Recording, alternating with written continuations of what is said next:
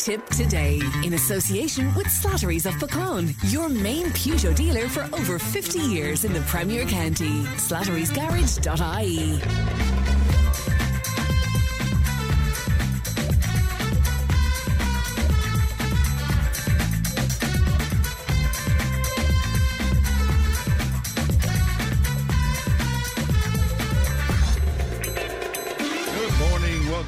to Tipp Today, 1800 938 007. That's our free phone number. It won't cost you to make a call. Ali is producing today. She'll be glad to hear from you.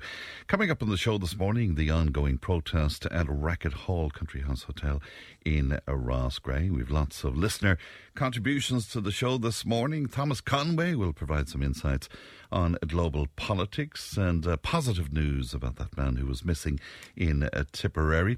Additionally, we will have a panel discussion, discussion even on Tipperary women in business. So all of that and much, much more on the way. You can text and WhatsApp 083 311 You can email tip today at tipfm.com. We have a lovely prize for you as well. I'll tell you about that a little later on in the programme. Let's have a look at the front pages of your newspapers today. The Irish Indo is dominated by a photograph of the Cabinet Minister Jack Chambers, who has said that the love and support of his family gave him the courage to announce that he's gay.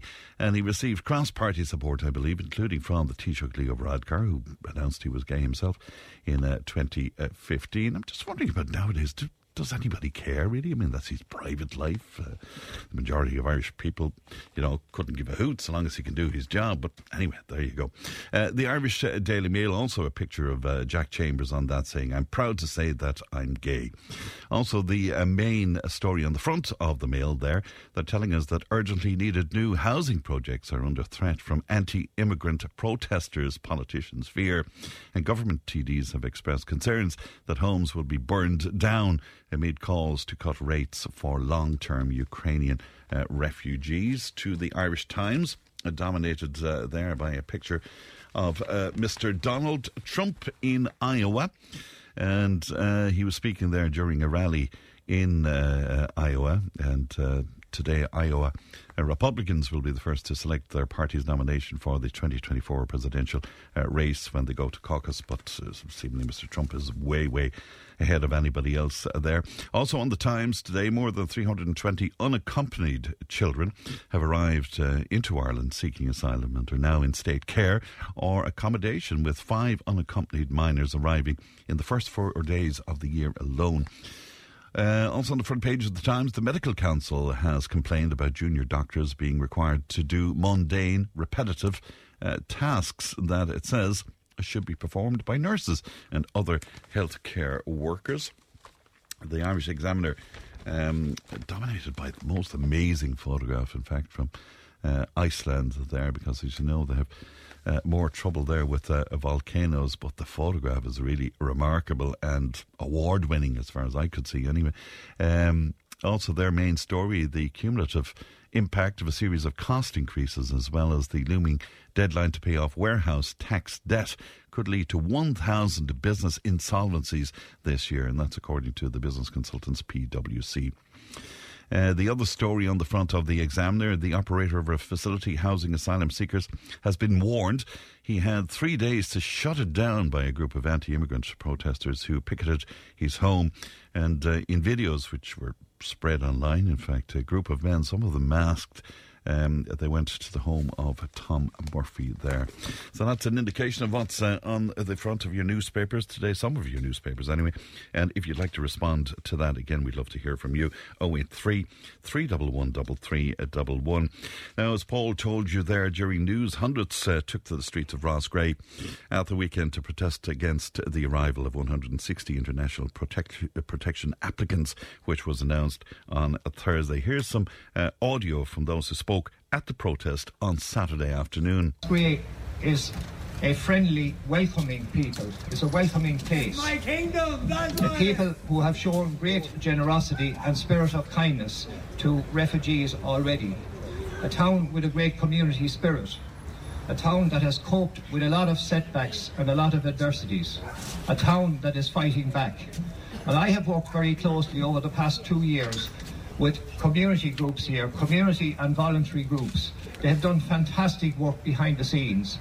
The money that they're paying per night for the refugees in many cases not getting very well looked after.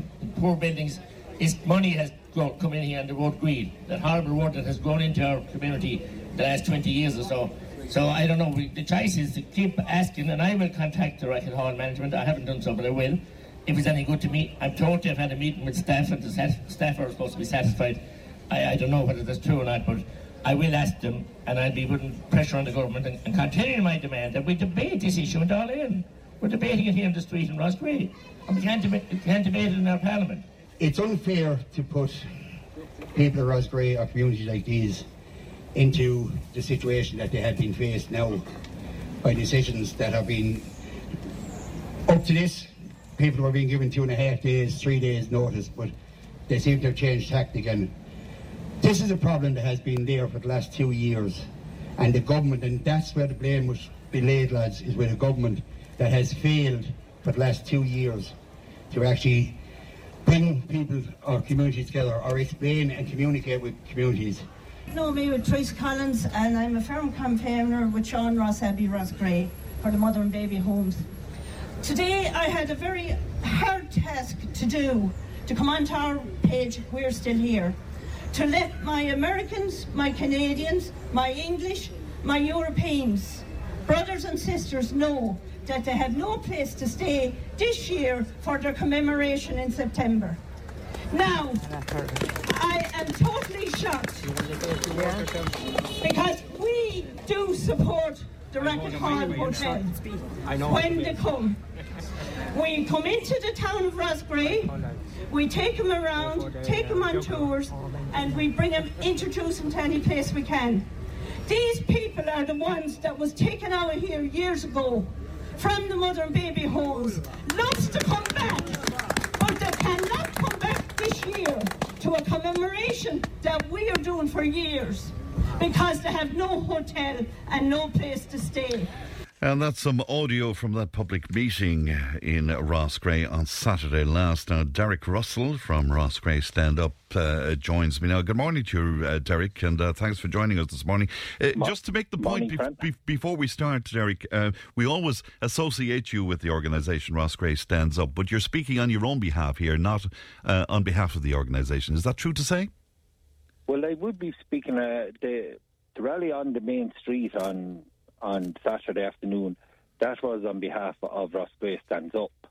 And our aim there was to, to bring the five TDs in Tipperary and the local councillors together and let people ask them the questions that, you know, everyone knows what the hot topic is at the moment. Mm. And uh, Mattie McGrath took it upon himself to come from the far end of Tipperary up, and mm. Michael Lowry attended, and Martin Browne attended, and um, you know after that, that that was the public representation. Mm. But, so uh, tell us who who didn't who didn't attend that you wanted to attend and that you might have uh, invited, well, Derek. We we did invite everyone. You know, um, we invited Jackie Cahill. We invited. Um, Alan Kelly. Now, Alan Kelly person in the office said that Alan Kelly was out of country, and if that was the case, that was the case. Uh, yeah, but like we needed our our local mm. um, county council reps there as well, and Brendan O'Connor, who's running for Sinn Féin in the next election, now he attended as well. Mm. But like people had questions, and you had a, a, bit of audio there, and you you heard different speakers. You heard Teresa Collins even making her point yeah. about, you know, people are forgetting about all these things. And like as it stands now, there's one B and B in Ross Roscrea. Yeah. You know, so like it's very hard to know what sort of signal that's sending out. There was a lot of money spent in Ross Roscrea last year on rejuvenation of the town and everything. The council done great work and whatever, and then to go and land a sucker punch like this. Mm. What what was the general mood of the meeting, Derek? People were happy with the representatives that showed up and said their piece. Mm. And uh, look, some people said, "Look, we've heard this before," and whatever like that. but at least they showed up and said and said what they're going to do, as in from nine o'clock this morning. You know, and that, that's what people want to hear. Like when you're in trouble, you need these people on your side. Like, Right, but what exactly can they do from nine o'clock this morning? What, I mean, did they indicate what positive action they were going to take? well, Martin Browne said that he had contacted the minister's office and he had con- contacted the council on Friday, and they promised to get back to him before the close of business, but neither did. And he said that he'd be taking that up again today. And Michael Lowry said that he was going to organise a, a meeting with uh, the minister again. And you know, look, at least it's it's a, it's a step in the right direction. And you know, there was a statement put out yesterday, the day before, I don't know which it was, that Jackie Cahill said that you know he was going to get services for Roscrea. But that's an old line for Roscrea people because like all we're used to is everything getting taken out of Roscrea. You know, I wouldn't think the people will believe that line unless they see the services for themselves. Yeah, and what, what services is he, is he referring to, do you know? Well, the services that are badly needed is like we have all this influx of families from different countries, but we never got any extra teachers or SNAs. You know, mm-hmm. we all know there was a problem even from pre-COVID times. We didn't have enough of doctors. With the sudden influx of a couple of hundred more people, that certainly has pushed that problem out of control altogether you know, we're like everywhere else now. If you ring up looking for a doctor's appointment now, you're looking at four or five days unless you're having a heart attack or something. Is, is it fair to say, though, on the platform you didn't have any actual representative of the government? I mean, you didn't have somebody from a government party there, did you? Uh, no, like our the government representative that should have been there was Jackie Cahill. Like he's his party is in power at the moment. And, and what about a councillor? Was, was there any councillor from a government party there? No, there wasn't. No, uh, as I say, um, the only person that was there was Brendan O'Connor, who is going forward for Sinn Féin in the local elections. Right, but but in terms of a government party, there there wasn't anybody. No, there wasn't. No, Right, but but people must have been very disappointed with that, surely. very disappointed. Yes, and as I said to you earlier, there, it's now in the time of crisis. Like these people should be working for you the whole time, but when you're in a time of crisis, they should be on overtime with it. Like. Mm. What about so, somebody said over the weekend as well? I, I can't remember who, but you know they were concerned that Roscrea uh, would be seen as a place that is not hospitable and not welcoming. I mean that that's a bit much, isn't it? It it is a bit much, but like, who has put it into that position on the government? Like to go along and spend all the money up the main street and at the square and everywhere else to rejuvenate town, and then come along and take the the lifeblood out of it again. You know, by closing down the hotel on it. In the Sunday Indo yesterday, there was a letter from uh, the Taoiseach, and he said a lot of things in it. But one of the things that he said was, uh, "I know that the opening of new accommodation centres can cause genuine concern in communities. It's particularly so in smaller communities than those that have already experienced, and this would be Roscrea, a lot of change due to migration. I understand that, but it's essential that people's fears are acknowledged and that information is provided." Now. What fears were acknowledged and what information was provided before this announcement on Thursday? A- absolutely nothing. None whatsoever. No, none whatsoever. And it's time for the people that come out and try and put a good spin on these things to stop putting a good spin on it because they're telling lies. So there was no, information, no fears allayed, no, No. no extra services put in place. No, no. If if any other business was ran the way the government was being business is being ran, the manager would be fired. Like if if we were the way the whole uh, asylum seekers or uh, refugees, Ukrainian, the whole thing is being handled. If that was a business, it'd be gone out of business from bad management. And like they must think that we're real fools altogether down here. Like Roderic O'Gorman comes out with the same line the whole time. Uh, you know, uh, I'm not a very well educated person, but I would come out with something better than he comes out with. What, what is that? That notion that you know, as a democratic Oh, country, we, we, to- we yeah, can't veto on who our neighbours are or who comes into work. Yeah, and like I've heard it on your program, there there is people in Tipperary sleeping in cars, and Mm. uh, you know, heard a, another story on your station one day about people that put up a timber house and the council made them come and take it down. That's right. That's right. You know, Yeah. like what you do if you want them to take it down, give them a give them a house. Yeah. And he, You he put it up uh, at his own cost on his own site. Yes, Um, and like he was trying. Yeah. And you know, we the people in Australia know the bad condition that the convent had got into from lack of use and whatever Yeah. over the years, Yeah. and the money that could be poured into that, and still the housing for uh, for the people of Ireland and the people of Roscrea, uh, especially now that we're in the position we're in, like housing and that could be could um, have been paid for out of all this. It's unknown, like. Like, why didn't we look after our own? And then, if we had more money and more space, take in these people. And and Derek, could I make this quite clear to people who mightn't know the story of Roscrea? Over decades, Roscrea has been extremely welcoming to people from overseas and people of other nationalities because so many of other nationalities has been have been working in Roscrea over the years. That's very true, Fran. And Roscrea is a great town to run functions and everything for overseas charities. And, and, you know, this is the slap in the face you get for it. Then, it, you know, like, it, as I said to you, it's so ill thought out of you'd wonder why you would have to have diplomas and everything to work in some of the departments if that's the way the things going to be ran. You know, and if that's what the leaders think, or or that's the way the leaders is leading the country, well, we're all in for trouble in, in a lot of different areas.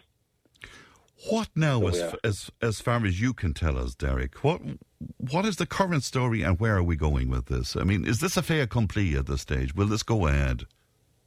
Well, I would like to think that it wouldn't go ahead, and I'm sure everybody in Roscrea and the surrounding areas uh, wouldn't like to think that it's going to go ahead. But I find, uh, you know, uh, there's people out protesting and keeping a 24 hour vigil there at the moment. But, like, they have their own lives to live as well. And, you know, I can't speak for them, but it's very hard for them to keep 24 hour vigil there and, you know, try and hold down a job and look after families and whatever else goes with it as well. But, like, if, if Roderic O'Gorman came down and talked to the people at the Racket Hall and tell them something, but the cowardly way that the thing is done, you know, and like if we were going bringing in all these people into Roscrea, why didn't they put the services in first and then bring the people? And and that is the question because I mean that that's what uh, Leo Varadkar said in the Indo yesterday. That is the ideal situation. That's what should be happening. He said it's essential that people's fears are acknowledged and information provided. Yeah, but he's the man that has the power to do it all. Yeah. All right. Like, and and and you, you don't have to be any particular uh, alliance to anyone or anything or uh, whatever. But like, it's a wrong, and it's a wrong on the people of Roscrea, and it's a, another wrong on rural Ireland. All right, Derek. We'll be following the story. Needless to say, and thank you for your time today, Derek. Thank you, and good morning to you. Thank you, Fran. Bye bye to you now. That's uh, Derek Russell speaking to us there. Let us go to Brendan O'Conchur now. And uh, Brendan is uh, Sinn Féin electoral uh, candidate for Roscrea. Good morning to you, Brendan. Good morning, Fran. And look, I'd like to thank thank Derek for the invite up on Saturday and and uh, the fact he mentioned me there. Like I like I spoke I spoke to him Thursday night when we first heard heard the news, and I and I, I said I'd, be, I'd do my best to uh, Saturday to meet any people that had any concerns and just to let them know what we were doing. Look, as a, as a rep, as Sinn Féin rep, my concerns are fairly straightforward. The party has always opposed direct provision as as it's been condemned by other by Amnesty and human rights groups for as an inappropriate system for housing asylum seekers, and we're seeing the, the government is again failing to actually move beyond this failed system. Well, they, they had plans. they had plans to deal with that, Brendan, but of course, COVID got in the way. At least that's what we're being told. Uh, anyway. I think COVID got in the way of a lot of things, Fran. But Mm. But then look, another thing I'd be conscious of is like Roscrea has you know, has a dark history of like institutions for housing vulnerable people. Kind of seems inappropriate that uh, we're seeing direct provision being concentrated in a town that are that, that has such a history and and like I mean, last year we in, when the council was making its area plan for the town, Roscrea Sinn Féin made a where, among other things, we asked council to, in light of the significant number of asylum seekers already in the town, be they Ukrainians or the or the international protection applicants in the in the Shannon or Fabi, to have a joined up a joined up thinking plan for the provision of services, and that clearly hasn't happened. So look, we'd be very worried about mm. the fact that they came along and now are saying that town's only working hotels could be taken. I mean, someone said to me the other weekend that a, t- a town without a hotel isn't really a town, and I mean, it's hard to disagree with them. Like, it's one thing to say, look, there's responsibility towards international applicants, the other thing. But if you want to develop a town, you need kind of joined up planning between government departments. Whereas what we're seeing here from Fianna Fáil Fine Gael is any businessman who has beds who approaches them, they're taking the offer, they don't care is it appropriate, is it, is it, is it an appropriate planning decision or not, they're just, they want the bed still. What, what care, was the? Closing hotels, closing homes, I, I saw the piece of video where, where you spoke, and I'm just wondering about, from your point of view, the mood of the people there. Is it anger? Is it disappointment? What? I, how would you describe it?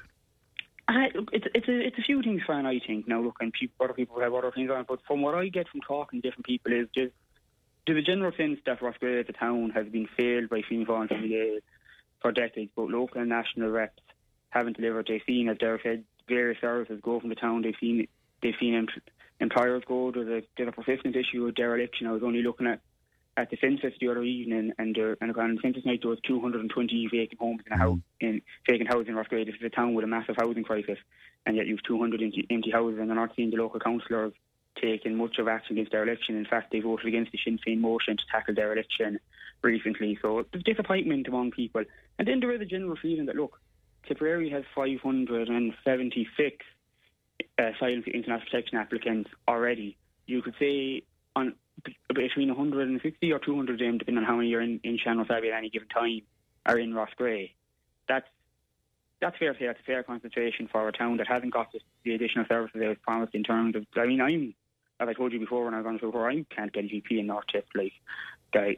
So it's it's look, there's concerns and that kind of thing, and there's a mm. feeling that if you look just over just over the border there, like Kilkenny only has 150 IPF applicants in the entire in the entire county. Roscrea has more asylum seekers in one town than in the entire county of Kilkenny. And there is something to be said for sharing the burden equally and looking at which towns have the resources. I mean, everyone knows, according to the council's own development plan, according to the government's own statistics, Roscrea is economically disadvantaged.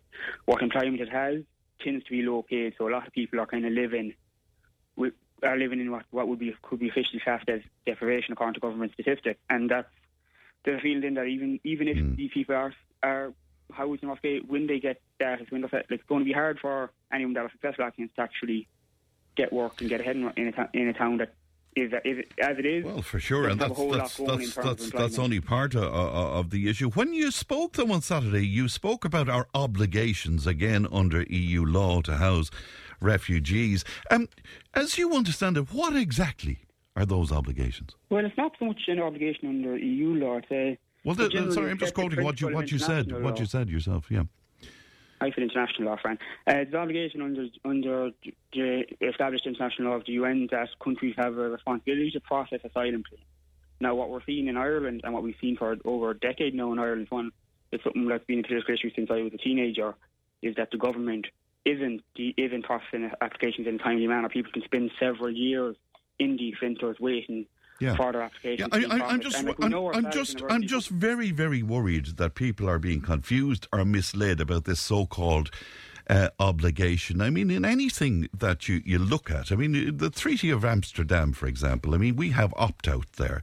The only reason that we need go along with anything that would be said in Europe, where the, that treaty is, con- if we decide to do so. But exactly, we, we have we have an opt out where that. Is. The Geneva Convention does not. Your, your colleague Martin Browne. I didn't. I didn't ask you a question yet. Um, Martin Browne spoke to me, your colleague, the other day. He he brought up the Geneva Convention. Uh, Convention. Um, there's absolutely nothing in the Geneva Convention to say that we need to take in uncapped numbers of people. So that's where the the same with the Dublin regu- regulations. There, there's nothing to say that we need to take in uncapped numbers anywhere there. So what do you mean when you talk about obligations? Are you finished, Fran? I, I am now. I asked you the question. No, Right, I'll answer, I'll answer the question. Yeah. Yeah. As I said, someone asked me, honest, someone asked me a fair question, I'll give an honest answer. well, there's a fair There's a- question. there's a- There's a fair there's question a- with an informed. you won't let me answer with, with, uh, no, there's a fair question with an informed um, uh, prologue to it. So there you. Right, so fair enough there. So firstly, friend, when you're talking about EU law, that's a different thing. You're right, we can opt out of we can opt out of EU law. Lots of countries do. In fact, we had it. We've had derogations in EU law in relation to agriculture and different issues for years. No issue with that. The government could decide do anything if it wanted to.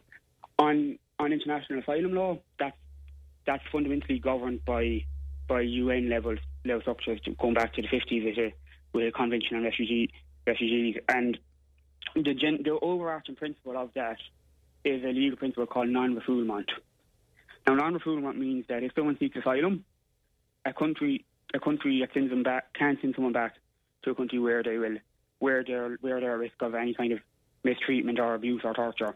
Yes, Now, but they, to- but to they have to provide. But they have to I'm provide um, proof of that that they are in Yeah, a situation where their lives are in danger. Yeah. That, that's what I was getting to. To provide proof of that, you have to process these applications. Mm. To process an application, you have to let them into the country. So, in your hypothetical situation you're giving me there, Mm. if you were to treat someone, if you were to treat someone seeking asylum as automatically ineligible, you would risk you would risk running afoul of international law by violating the principle But of I, I. So they I, have to, I they never have to be said that. processed. I, I, I never Well, said I'm, that. I'm saying that's the hypothetical you gave. Yeah, but- and, hypothet- and I'm not saying you said, I'm saying that's the situation. So the situation is if someone seeks asylum, look, it has to be processed. Now the problem is our government is far too slow at doing it. So we end up with, with high numbers of people in in this refugee system, and especially like children. I mean, you know yourself, we've 13,000 people in emergency accommodation, which is by and large a similar a similar fit, setting. Families having to raise kids in hotel rooms and stuff, and I mean, it's not suitable. I mean, you're seeing it with, with the children of asylum seekers who are spending their formative years in hotel rooms. That's that's not on. That's not good enough for asylum seekers. Not good enough for Irish people. It's not good enough for anyone. And the government needs to needs to get act together and actually get beyond that. Just Right, and, and can I failure. ask you, un, under a Sinn Féin government, and there's a distinct possibility that the next government could be led by Sinn Féin, would we have situations like we have in Roscrea now? Well, like, look, the current system is. No, but there, there's a fair question. Now, you're Yeah, talking yeah, about and- fair and question. So would, have would, we, have would we have those situations? Well, you, you can't ever say yes, uh, you fix switch something changes overnight. What Sinn Féin would do is we would work, we would put in a policy to move away from that, really, move away from the from the profit-driven provision of asylum accommodation because that is what To, what to, causes the problem. It- to it what, Brendan? To what? to to a system where people apply, their application is dealt with in a timely in a timely manner, and if they are if they are successful, they move mm. out of the system. If they fail, they are removed from the country. Now, but to do that, you have to solve. The, you first have to solve some of the other crises in Ireland, as you've seen, as I already mentioned. Right, which, which time could take up to 20 or 30 years, really, with the Uh, way things it are would going. take, uh, it would take, you could do it fast and that if you had political will. You saw how quick John Cove, the government, able to introduce emergency schemes to deal with this, that, or the other thing. Right, but, It's- but, it's but even Mary Lou is there, it admitted uh, that it would take at least two terms of government. So oh, you're talking about two at least. just just Yeah. in terms of how in housing Yeah. provision because government has made such funds made such a mess of it. Yeah. So this is. And look, I wouldn't like to even say any different, but that's that's our that's our position. It's that there's Right, but but you're you're telling me that there still would be an issue with accommodating people coming into this country under under a Sinn Féin government. So it could In- easily well, be the in- well, case the that you'd be term- that you'd be taking a commercial uh, situation like is happening in Roscrea and making use of that to accommodate people. Well, I'd be. I would hope that we, that Sinn Féin would have a more would have a more joined up approach in government. That we'd recognise that certain bits of local infrastructure are important to local economies, and we'd we'd actually have a bit of planning. Because I mean, clearly the government doesn't, and we wouldn't be doing it. We wouldn't be kind of letting kind of business people see asylum seekers as kind of a cash cow to to keep themselves buoyant over the quieter winter months. But when there's no other option, Brendan, what what? Well, I think there is. I think there is other options that come to explore. I, I wouldn't agree with you to say there's no other option at the moment. I think the government just likes this system. It suits them. It's easy. All right. As far as you're concerned, what's what's next uh, here in in Racket Hall? What's what's your understanding of what's going to happen now? Well, my understanding is, I mean, I'm- actually not sure what's going to happen because we were told by the department people being over the weekend, obviously, with the protest, and and the other thing that hasn't happened. Now we're waiting for you and try calling the department myself this morning, couldn't get through. I'll be trying them again later. Martin Browne is is following, is chasing it up, but um. We've also, we're also we've also contacted council now. Look, I'm waiting on, people, on a few people in the different sections to, to call me back on what provisions are, are, are being made for the town, what the actual plan is Yeah. like I'm making it very clear that I think I think uh, letting a letting the private business, like the only hotel in the town, going is it's not exactly a ring endorsement for the council plans to develop tourism or other industries in the town, and I'd kind of and I I'd, I'd ask the council to make that case Okay. to the to the department, and that's kind of what I'll be push, what I'll push for. And I'll be on the ground on Day. I was there Saturday. I'll be I was there Thursday night. I'll be I was out canvassing around the town yesterday, and I was talking to people about it, and I. I'm going to be up during the week again, so anyone who has any issue, uh, anyone who has any concerns about it, they know they know how to contact myself. They can. Okay, Brendan Gurmila Mahagut, and thanks for talking to me today. Thank you. Bye bye to you now. That's uh, Brendan O'Conchur speaking to us there. Let's uh, stay uh, with the phone lines now. Let's go to uh, Councillor Shane Lee, who spoke to me last uh, Friday on the programme. Good morning to you, Shane. Good morning, Fran. Good morning to your listeners. And once again, Fran, thank you for having me on your show. And You're very welcome. Just from the outset, Yeah, just go- from the outset, Fran, I suppose just to say that, you know, from being involved with, with, with the people of the town since, since this broke on Thursday, um, on behalf of them, I just want to thank yourselves and Tipp FM for giving this a, a good and fair, honest um, covering over, over the last number of days. So, just to say that on behalf of the people of Well, Australia. well, well, thank you very much, and we're, we're, we're very happy to do so. Um, the mood in Roscrea at this point, Shane, is what? The mood is that, um, and again last night I attended um, a very large gathering at the Racket Hall um, Hotel. Um, obviously, there's a huge amount of anger, um, there's a huge amount of hurt, um, there's a huge amount of people saying that you know it's a step too far. And I have said that on your show last week, Fran. It's genuinely a step too far. Um, and, and, and basically, what I was advised again last night was that you know they're not stepping down um, until such time as they find there's a solution to this. Um, you know, and, and, and the last few days, friend, you know, my phone has been extremely busy from people that would love to be there doing what the people of the town are doing, but can't be there for obvious reasons. Um, you know, and, and the knock-on effect from this, like, you know, people are talking about the 160 applicants that are coming, but there's not many people as such speaking about the elephant in the room, which is the hotel you know, and and like listening to stories over the last number of days is absolutely heartbreaking to think that, you know, the business people coming to you that have been getting huge support from and a knock-on effect from people coming to the hotel, and that's a massive challenge. You know, people that have loved ones living in Roscrea that will come home to visit. Mm. We now have nine beds in Roscrea for people to come. From a tourism perspective, friend, there's nobody touching on the tourism side Well. I, I thought Teresa Collins spoke very eloquently about that, Shane. I'm sure you'll agree. I mean, she made it Sorry, quite. I didn't. I didn't hear that interview. Yeah, I, I, yeah. I honestly didn't hear it. Yeah. But like, but I'm just saying, just on, on my talk of it, like you know, this is what I've been getting, you know, and you know, the only thing I would say, Fran, is, and I suppose I wanted to come on the show this morning. Um, you know, I suppose a native of the town and someone that lives in the town and there's a family in the town that um, the support and unity that this has brought in the last number of days is gone beyond, you, you just would never, ever, ever see it. And I tell you, friend, what it's done ha, ha, it has strengthened um, the voice and the future of the people of Roscrea. Like the, the, the, the unitedness that has come about because of this. People have said to me the last few days that they've spoken to people that they wouldn't have seen. And, you know, sometimes in communities people get um, deflated, I suppose. That's the word I'd use because they feel that they can't do anything. Mm. But I tell you, like the last number of days through this, and, and I just want to say on your show this morning, friend, the business people in this town are absolutely fantastic people. The way they have been supporting this um, through food, through hot food, through fuel, through kindness, through backing one another, being there for one another in a time when people need to come together. It's absolutely massive. And Shane, can I And it's- ask um, you, and again, this is just for clarity, can I ask you once again? These are ordinary people. These are people who wouldn't have an agenda, you're telling me. These are people with just concerns about the community. Is that fair to say? Fr- Fran, absolutely, one thousand percent.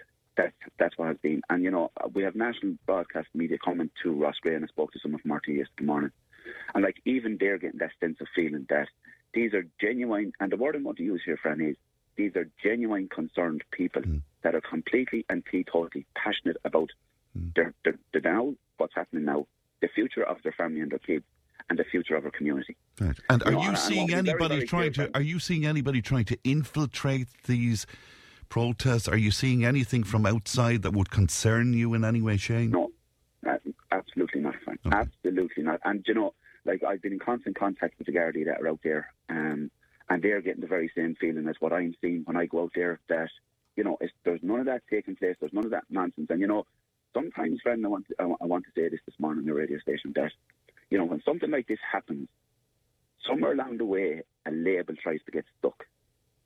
You know, and there's a spin comes, and like what I can tell you is, there's people from all backgrounds and none, from different age brackets that are out there, and like I honestly, honestly want to be very clear here this morning. There's no agenda, there's no solar runs, and there's no I and we. It's everybody standing united together for the best interest right. of their future, their family's future, and the town's future. And I'm not sure if exactly I'm happening. not sure if you're across it, Shane, but there was some unfortunate comments, uh, particularly on social media over the weekend, about the people of Roscrea. And, yes, but, and and in yes, some friend. newspapers as well. And I, I thought it was really, really unfortunate, you know. And Yeah, but look, Fran, like I suppose, and, and, and, and we've other things that's going on where people have started to undermine it, the people. But I, I can assure you one sure thing, Fran. If Tipp FM were up there and Dawn was up there during the week, anybody that stands in amongst the people that's standing there, unless you're an absolute fool, you could see the pride of town and pride of community that's amongst them people.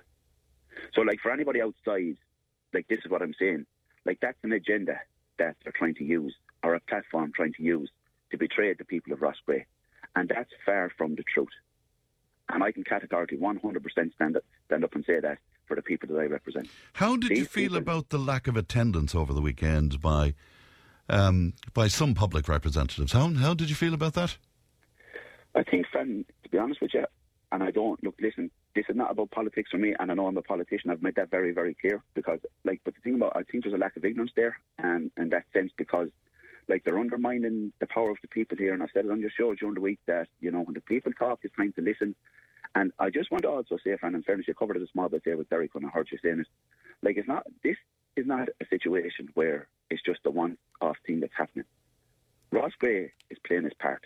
It's boxing above their weight, and they have been very welcoming in the past in terms of what has happened.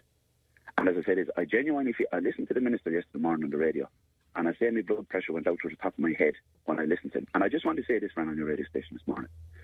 He's consistently throwing out the carrot to the people of Roscrea about families, families, families, families. But as I said last night when I spoke at, uh, at the gathering that was happening last night, friend, who's standing up and speaking for the families in Roscrea? Because most definitely and most surely, listen to what he's saying on the radio. He's not standing up for them. It's all about other people's families, but not about the families that have, have kept this town together for many, many years. For people, as I said last night, that wanted to be there but couldn't be there, people in nursing homes, people that would have fought on their back for the amenities, for the services, and for what's going on now. They'd be absolutely delighted to see the people stand up for the town once and for all. You know, uh, and this is what I'm getting, and this is what I'm seeing, Fran. Yes, and, And one of, one of the to highlight points one of the points I made to Derek as well, and is well worth making it again, I think, is that over decades, Shane, Roscrea has been very welcoming to outsiders. You know, and it's very important to make that point, is it not? Absolutely, absolutely, Fran. And like as I said, like you know, you've, you've you've big employers in the town that have people that are working here. Like and like it's like we've like to be honest, this thing that has been happening the last number of days. You have people from Poland, you have people from Lithuania. They're all out there supporting this. Like this is my point. Like the amount of people that have gathered in this on this on this protest since Thursday, since this has broke, has been absolutely brilliant in terms of the support of, of, of community. All right, You know, and, and enough is enough. And friend, just just just to say one last thing, friend, that you know, it's it's. I, I want to say that, like, I don't want this being labelled or uh, things being said that there's a divide. There's absolutely none of that happening in the town. yeah. There's, there's the one word I'm using is passion and unity. Because I've And had a couple of what's coming texts this morning to say that the town is divided on this. I mean, you, you're saying to me that's no, not the case. Not, absolutely not.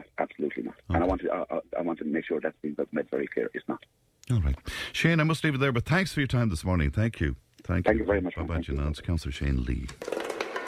Tipp today with Fran Curry. With Slattery's Garage, Puckane. You can't beat experience. With over 50 years maintaining Peugeot cars and vans, we like to call ourselves the experts. Call Slattery's Garage for a free vehicle health check today. 067 24111 or slatterysgarage.ie.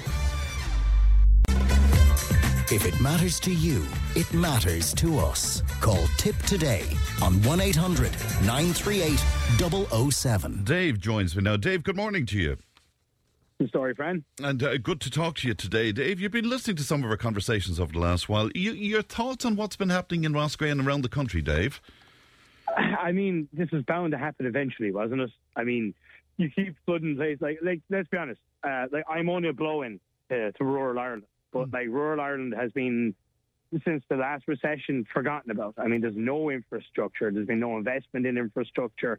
And every time people complain about it, uh, the usual sentiment from the Dáil is, I don't mind those cultures down there. Like, I know there's a, it's almost like there's a bit of ire towards rural Ireland from the more, um, how would say, populous parts of the country, you know. Um, but like, yeah, this was this was bound to happen. I mean, you keep flooding small towns and villages and places with people and then leaving them there because it's not like there's a plan. You know, it's not like they're they're going to be like, right, they're going to be here for a while, then they're going to be processed, then they're going to be moved on or whatever. They're just they're dumped and then they're left.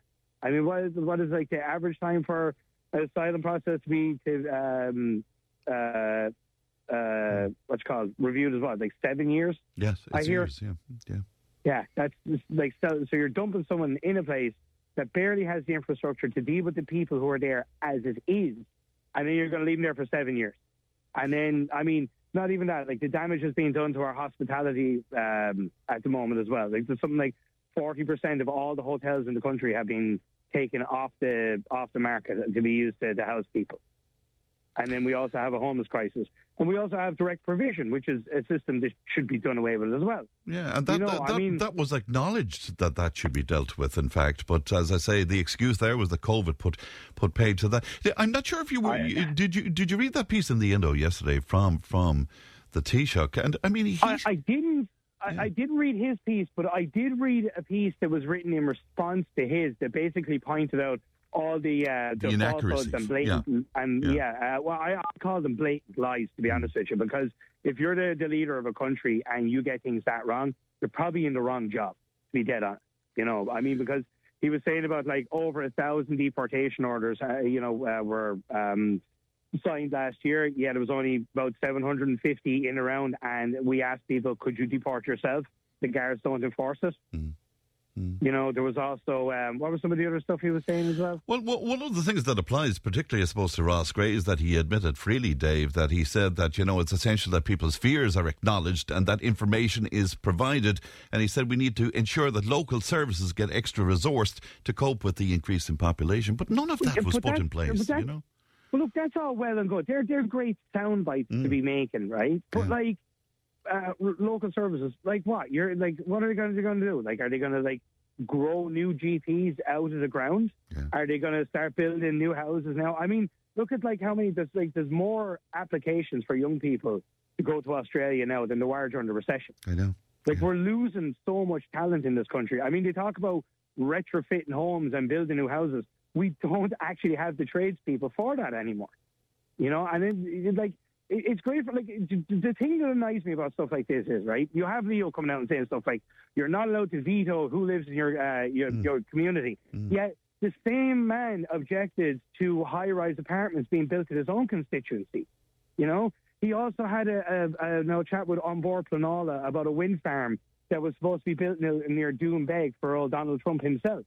I mean, if these people are really all about fairness and equality, why aren't there any direct provision centres in Howth or Dalkey or Killiney? Yeah, well, You they, know? they, there's there's one in Ballsbridge, I think, a couple of a couple of weeks right, ago. Jay, when he was come here. Li- Listen, Brian, you, come on, you, you- you're in this game a long time. You know yourself. That was done for optics. That, Mm. that was just done to see, ah, no, no, no, look, the posh people are, are taking in themselves. Like, I don't blame people for being pissed off because you've, like, working class areas where people have been more or less forgotten about and they're told, well, you're going to have to shoulder the burden now of, you know, like an extra 10, 20, 30% uh, of, you know, added to your population with no extra services, no extra funding. And if you open your mouth about it, you're called a far right racist. I mean, the Irish people, we are one of the most generous nations on the face of the planet. And like, we'll all agree immigration is a good thing. I mean, we, we have the largest diaspora of any nation on the face of the planet in history. We are are not against immigration, but you cannot keep dumping people into places and then leaving them there because it's not fair on the locals and it's not fair on the people who live there as well. And I mean, like having the likes of Leo and Micheál Martin and all these people coming out, what would they know about living in the real world? I mean, they probably go around every day, you know, surrounded by like their sycophants and their hangers on, telling that they're doing a wonderful job and everybody else is wrong and blah blah blah. And it doesn't really matter to them because come the next election, if they did get turfed out of office, they're all going to go take nice cushy numbers like Paschal did Well, in the, the t- EU. the Taoiseach is in uh, Davos uh, at the moment. I think the Taoiseach was in Colombia the last uh, I heard of him. So, like, Eamon Ryan is probably off somewhere else. Mister, we shouldn't be flying on airplanes, but watch me fly to Singapore and Dubai. You know, like well, what's really, I think what really pisses people off is just it's the rank hypocrisy that comes from the state. You know, it's do as we say, not as we do. Hmm. and Dave, what I about future governments? Because I mean, the the likelihood is that Sinn Féin may lead the next government. What? and that scares the crap out of me. To be quite honest with you, Why? I, I, I can't see Sinn Féin being an effective government because, first of all, I, I personally I think they're probably one of the worst opposition parties we've ever seen because they're basically towing the line like everybody else is. I mean, I heard um, now this wasn't long after COVID, so I don't know kind of how valid to the argument it is, but um, one of the representatives, you know, they were talking about like, oh well, we should give everyone in Ireland hundred euros, you know, post COVID to spend in brick and mortar shops, which in theory is a fantastic idea. Uh, a guy who's interviewing him says, "How are we going to fund it?" He was like, "Well, what we're going to do is anyone making over a certain amount of money, we're going to tax the living daylights out of them. See all the multinational companies, we're also going to, you know, start making them pay way more tax." And then your man goes, "Right, that's all well and good. What if they leave? You know, what what if they do what Dell did and what uh, companies in Shannon did years ago when the tax relief was taken away? And well, what if they just up sticks and and just move to another country where it's cheaper Well, to run in, their in business?" fairness, though, I heard Mary Lou McDonald uh, be very clear about the fact that they wouldn't do anything at all that could damage, uh, you know, the, the multinationals in this country. And uh, they, she did acknowledge, I mean, the the uh, amazing uh, amount of money, I suppose, they bring to the, the country as well. So. Come here, listen. Our economy depends heavily on them. If they pull out in the morning, Hugely, we're Yeah. we're up a certain creek without a paddle. I just, I mean, if they're if Sinn Féin is such an effective government, why is there more homeless people up the north than there is down here? No, I do understand they have the DUP to contend with, but I just.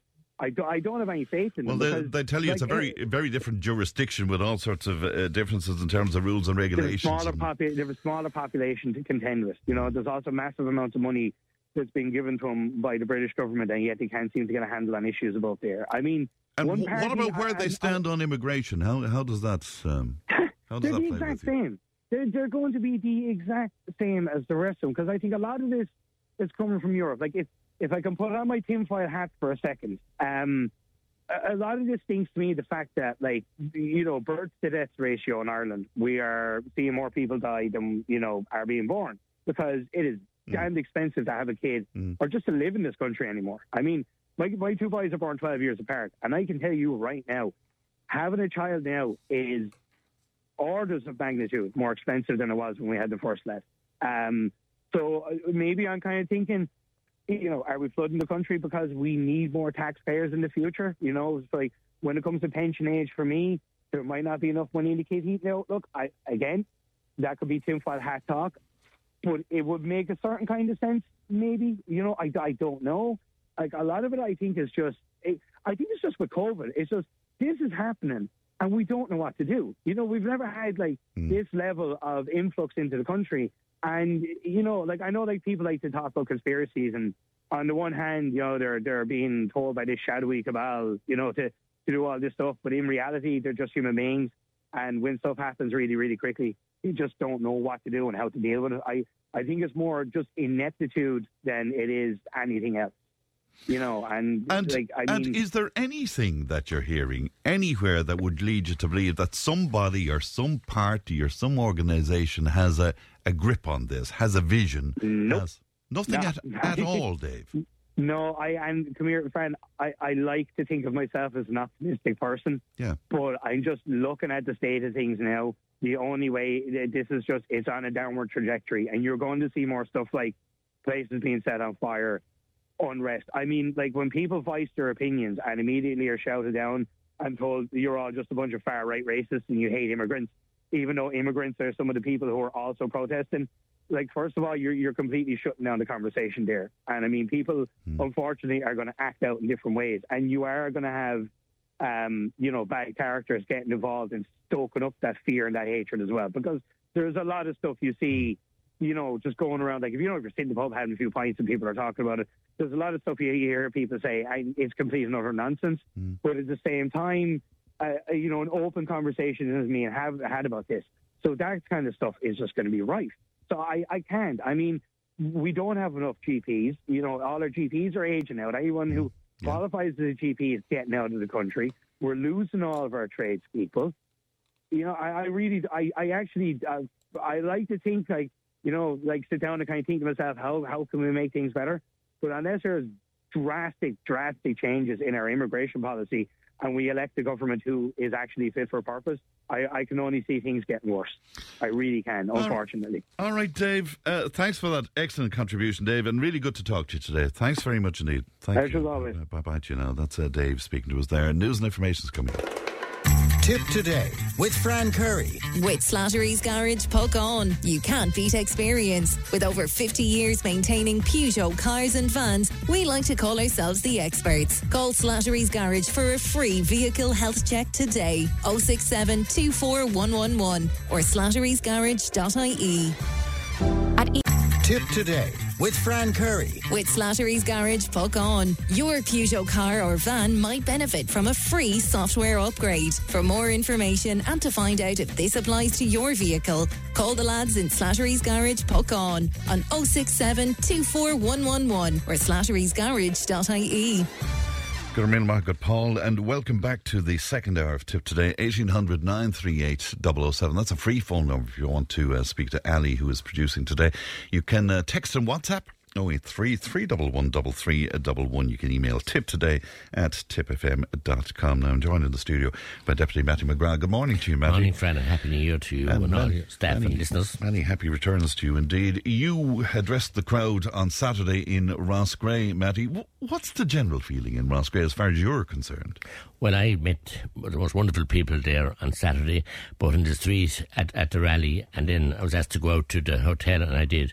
And really to see the huge turnout that was there, and to see men, women, and children, uh, grandparents down to, to, to, you know, to teenagers and younger, and the camaraderie. And the Gardaí mingling with them, and I want to thank the Gardaí for the support, and not the support, but for their just being engaging with them, and, and it was a good spirit. It was like a, a kind of a you know a rally or something that was really good spirited. The two b- tar full of firing, supplied by suppliers. I had a lovely bowl of soup, soup supplied by the by the business in the town and by mothers going home to get to make more of it. So, they had the that enthusiasm and that passion and that uh, goodwill should be harnessed by this government, not turning uh, the people against the government. And I'm appealing, because I got wind yesterday evening, uh, that that they might be that these people, might, IPAS uh, uh, people might be uh, forced into the hotel today around midday. And I think Is that would your be- understanding? That's my understanding, and it's appalling if that happens. The goodwill, as I said, in Natalie Curlig Hela, we must engage with our people to take this away from them. I heard a lady yesterday from from Shanross, her name is Teresa Collins, yeah. yeah, say that they have a reunion once a year every September, and they stay in that hotel. The small businesses in the town need a hotel like that to bring businesses, conference, you name it, and a spin off. And we've a big launch today, some couple of ministers about the tourism. Uh, actually, this is a tourism hub in that part of, of, of Tipperary that's badly, badly needed. And that's the big plus for Roscrea, the possibility of it developing it.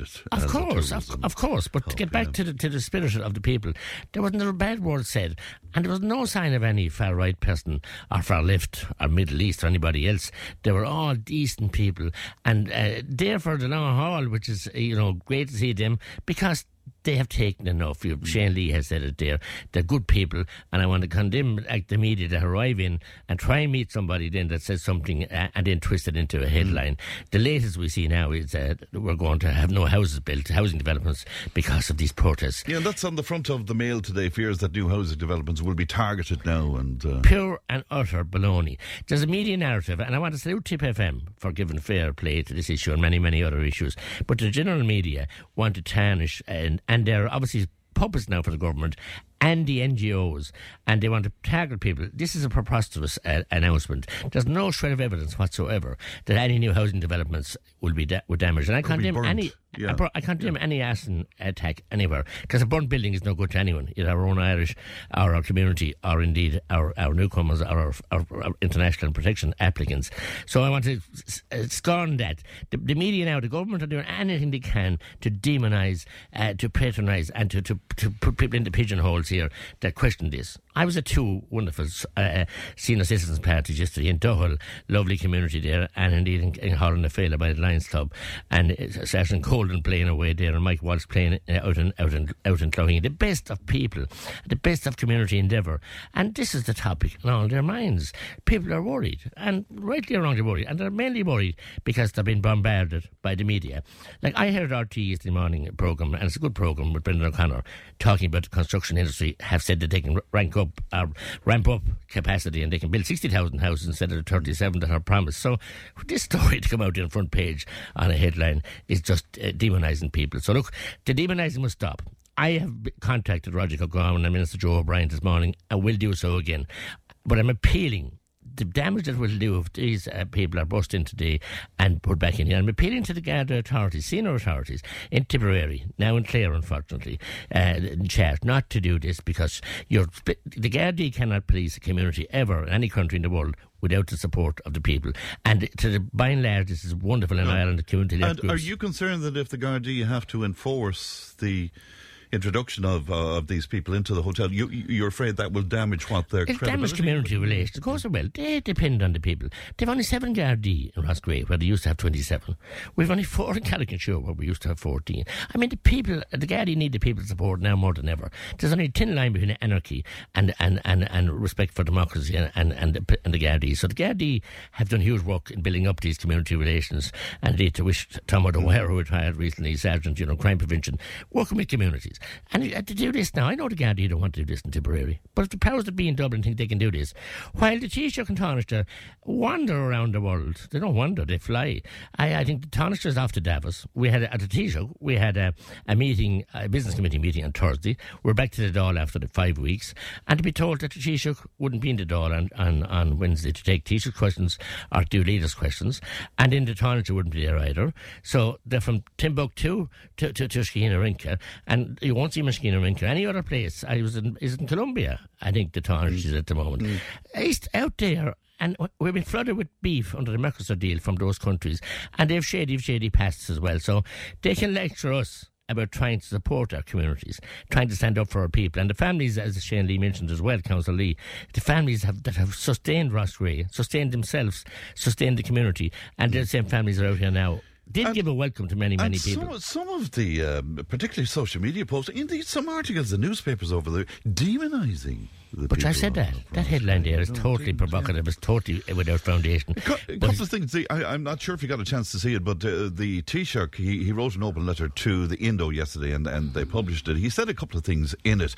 And he said that he knows, that he's aware that the opening of new accommodation centres can cause genuine concern in communities. He said it's essential that people's fears are acknowledged and allayed and that information is provided. And we also need to ensure that local services get extra resources to cope with an increase in population. Was any of that um, put into place in, in No, none. Absolutely none. And there's a game going on in government, really, where the Fianna Fáil and Fine Gael think they can blame the Greens for this because Roderic O'Gorman and Joe O'Brien are both Green ministers. And we can see clearly at different cabinet meetings and leaks uh, emanating out of there that this, they're not getting the support. They haven't the resources in the department. Backwards is gone. We were told we would, after Cashel, we'd get, you know, a consultation and engagement. I believe there's only two officials in that department dealing with community engagement. So the Taoiseach dentist about that, Rob, Taoiseach, that, that yesterday, opinion pieces that they can do with the media because there's a pay in the media. It's simple that. There are paymasters and the media are giving them free rein and they demonise any alternative opinion. What he said was lovely and sounded great, but it's not happening. There's no services being put in. We can't get GPs. We can't get, we have no places in schools. I had a principal on to me from Cork on, on Friday night where she just was told that the school's at capacity, but she's had taken in 10 um, IPAS children to her school next week. Be ready for them. Full stop. Irish people, if they can uh, ap- ap- apply to school, can't get in, they have to travel to the next town or next school, next village. So you're creating this division and this this this, this undermining of of pe- people's faith in, in the services. And to listen to some of your commentators this morning, I Sinn Féin will absolutely make no difference. They, and I said, and understand, they are now not a Republican party anymore. They're now the new globalist party because they're the very same. They're phony opposition Well, in they, it all. would, they would disagree profoundly. Of with course you. they will. They're fake opposition in it all. They'll call votes of confidence and this, that, and the other on the immigration issue. And we had the debate there.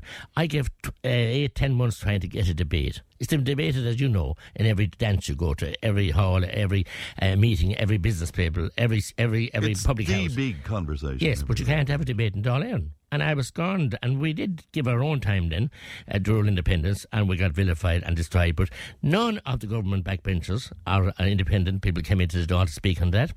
It's the very same with uh, with, with the, the, the, the, the hard left came in and, and defended the government. So all the parties, every one of them, are against the people on this. So it's time for people to wake up. Well, is it a case then that they all accept? Because again, in that article yesterday, the Taoiseach said that what's happening where immigration is concerned is not something that should or can be stopped, but it's something that we can manage better. But we're not managing it better. I mean, to be telling us that we can take it with open borders and to have. I, I had an email from a retired. Well, he said the only open borders with, with Northern Ireland. Not true. I had a, I had a, an email from a retired Garda sergeant who spent the last 10 years in Dublin Airport and would put the hair standing in the back of your neck. And I'm to meet the guy when I go back to Dublin. But I'm just saying it's not happening. Come to the, in, uh, the two-faced positions of the politicians then.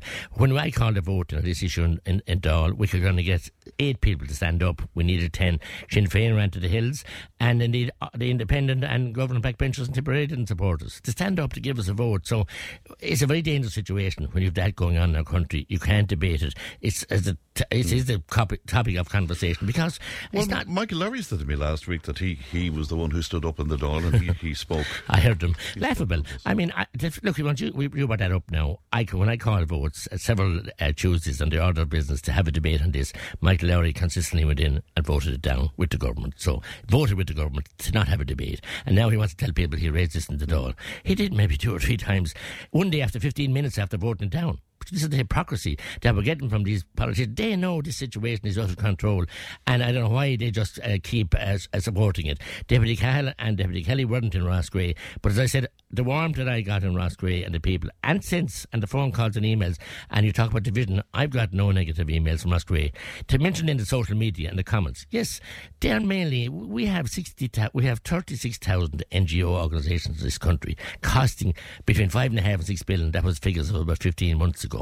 They are doing the work of the government. They're being paid by the government. Indeed, Roderic O'Gorman lectured them last week, if they didn't come out and sort support the two referendums, referendums, yeah. that their funding could be cut. So they're doing the work of the government and they're defying the will of the people. And it's time. And some of the NGOs do brilliant work and have done it all over the world and still do. But many of them now it's a racket, and they're there. Then they're they're they're, they're subverting democracy because they're so powerful.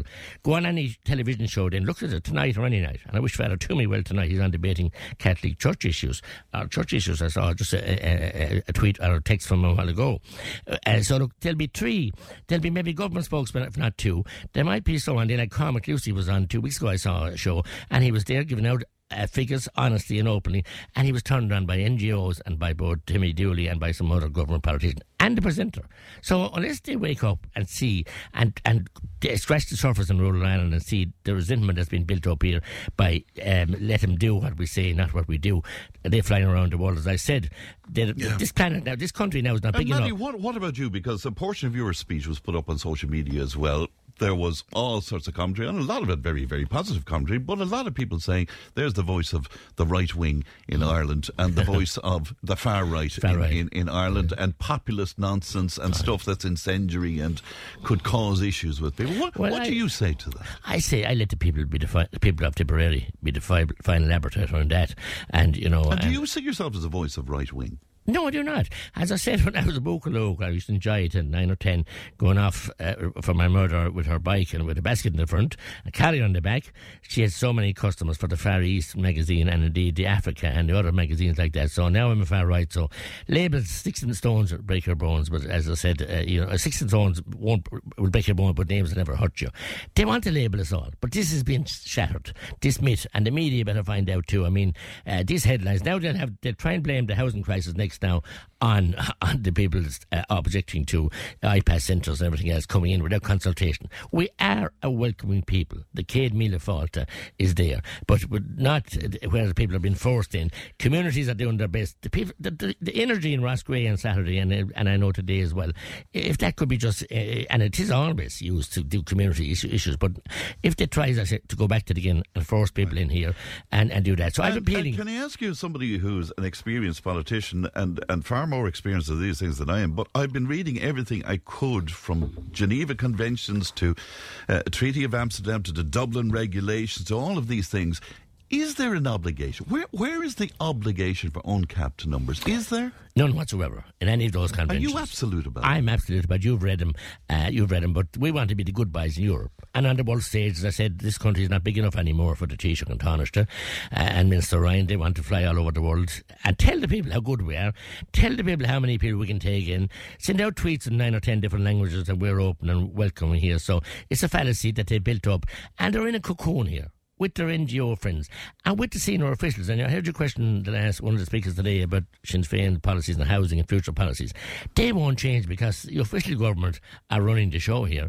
And, and since Charlie Haughey went, you have no minister or Taoiseach that's in charge of the departments. Its officials are pushing the pen and paper. We see that recently at two outbursts from Minister Anne Rabbitte, maybe not outbursts, but in raised issues that she stormed out of meetings with officials because they won't do what the what, what ministers know needs to be done.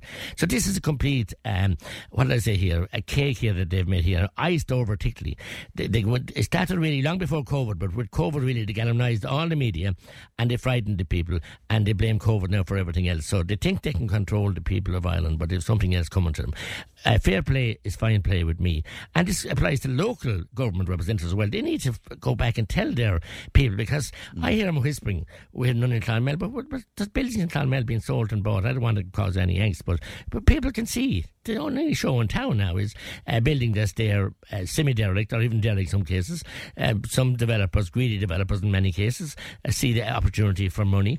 They'll do a half-shot job at them. The bids will be taken before they even. Uh, so are you saying them. we're going to see even more situations like we're seeing in Roscrea? I sat down with Minister Joe O'Brien six weeks ago in the company of Michael Collins TD, and he told us, "Get Mattie, get used to this. We'll have ten thousand this year and ten thousand next year. They're going to keep coming, so get used to it. This is government policy." government policy in spite of the fact we have two referendums coming up now, which are pretty joke and ridiculous, and, and I say they'll be beaten. But uh, with, with, the way the government again, we're having debate in this week on them. We only two hour debate to put the, the meat on the bones of those things. Been rushed through, poorly worded and constructed, and you have the likes of Michael McDonough and many other people coming out uh, challenging them. So why won't you have a, a, a why won't you have a, a, plebiscite or a referendum on the immigration issue?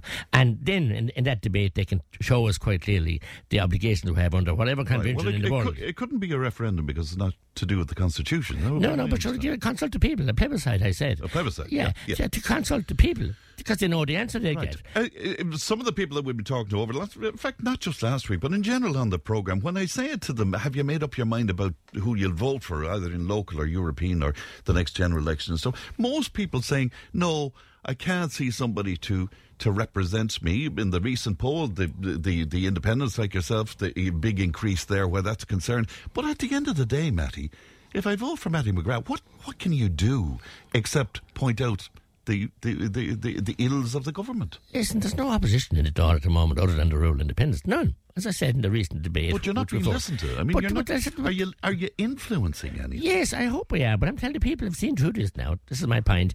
All parties are known as a plague in all your houses every party went in there, and uh, well, they didn't. Fianna Fáil, Fine Gael, and the Greens hardly went in at all. But the left parties, all the so-called opposition, even Sinn Féin, demonised us, called us awful names for having the audacity to have a debate on this. We wanted a reasonable, calm, reflective debate. I will go before the people, and I hope that we will have an independent grouping right throughout the country, because people are sick, sore, and tired of parties, and we'll have honesty. What they get from me is honesty. And sure, I'm not saying I'm an expert. I learn and I make mistakes too. But as I said, uh, the policies are daft here. They're unsustainable. They're, they're bordering on bonkers. Not only in this area, the housing situation is the same. Imagine 14,000 uh, um, people are homeless now. and uh, 4,000 children. 4,000. Just imagine. Yeah. And they're wonderful. And thank God and thanks to people again that went out to search for that young man and was found and located. Yeah. And a really story last night. My God. Yeah, you, you, you, sent me the little piece. I that, did. That, that was just It's horrifying. I can't even to read it. Like the frustration hard-working lad, trying to work and sleep rough and trying to in a lorry. Not, not addicted to drugs, not addicted To drink. drink. but on the streets. on the streets and to think of his story. And that's what's facing us. So the time that we remo- remove the business out of Dublin, uh, uh, we need a badly need a decentralisation programme again. Badly Hmm. needed because Dublin, you can't live there. But I know you're not for the idea, but isn't it a case that another party might represent some of the views of rural Ireland? No, when I saw the party, and then they were going to have a whip. So when you get the party whip again, this is the problem with parties. People stand at your door, tell you they'll- what you want to hear, and they will do what, and then they go back in. I was that soldier myself. I saw a Lisbon Treaty. I was in a party. I know the way I, I campaigned, and I utterly regret it. And Lisbon didn't win. Then it came back the second time. So these are the kind of things you're forced into. I tell you, Franco, at your door and Anacati, yeah, yeah, I, I need so, uh, uh, uh, something to happen in Dundrum or over the road. I'll do it. Then it comes, oh, that's not our policy. And when we see now a sad, dangerous situation of two councils up to, in, in Galway and it's, uh, where exactly who uh, um, spoke out with their communities uh, for consultation and, and see them being houses being searched at six o'clock in the morning. That is political policing. Nothing short of it.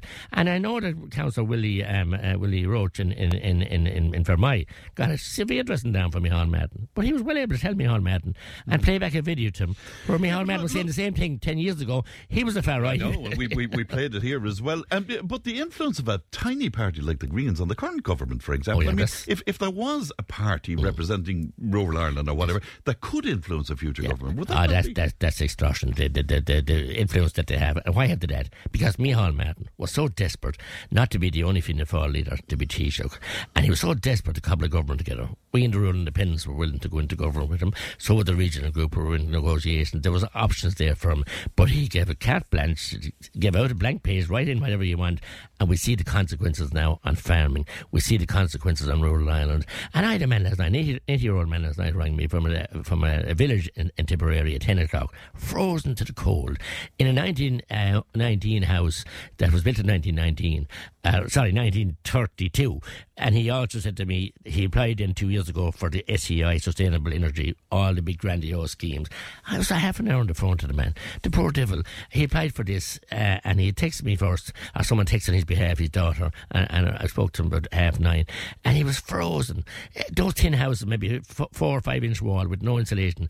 So he had an, a visit in for his application about last uh, i- i- August, he said, and he looked at the house and he said, "Yeah, there'll be an assessor out here." So the assessor arrived um, three days, four days ago, last week, last Wednesday, I think.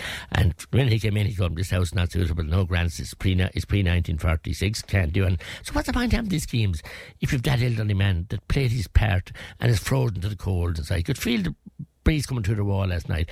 I know well they could do external. Uh, they can do external um, uh, insulation on any kind of a concrete wall. So uh, they're just hoodwinking the people and fooling. He was living there in hope, and he started saying. Dad, it'll be great. You'll have comfort next winter, and living that at that age of his life, and that, and there are many thousands like them.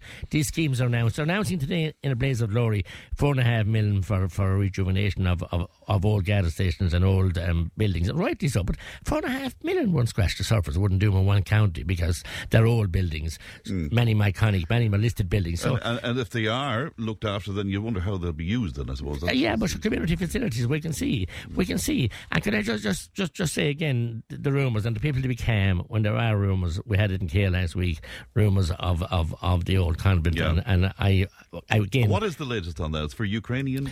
No, that's that's Scottish again. To be fair, and I know that, that the Coptic community now are pretty united over these rumours. But as I said, the rumours started. I'm a public representative. I made my representation to the department. I came back and unequivocally that there was no uh, IPAS uh, being considered for there, but the Department of Housing were looking at part of that building uh, to um, house Ukrainians. They've since come back and clarified to the county councils on Friday evening uh, that the, the housing department have scotched that idea, saying that um, it would cost too much to bring it up to, to happen, so there's no one looking at it. But there is rumours, and there are rumours, as I said. But as I, as I said, when you get headlines like this um, saying that the housing ha, new housing developments are being delayed now because of this, that's, I've never seen new housing development being attacked or, or, or anything. Thankfully, uh, a friend, Mark, Mark Buckle Scott, can I just say to people that just look, um, question your public representatives and talk to them because you have concerns. They'll have to listen. The two elections coming this year, so they'll have to listen. And can I just say, uh, as before we finish, uh, to, to, to and the death of Jane Fitzgerald, the mother of Councillor Michael and, and Councillor John, she got a magnificent off. I know you were there yourself on Friday. It was was there many thousands, and the mess by Father, Father uh, uh, Coffey on, on Saturday. A noble send off for a noble, elegant lady who that family gives a huge Well, service, well, well and also to also to the family of Eddie Coney and the many many other families. But Eddie Coney was a real statesman, a real serviceman here, and a head of civil defence.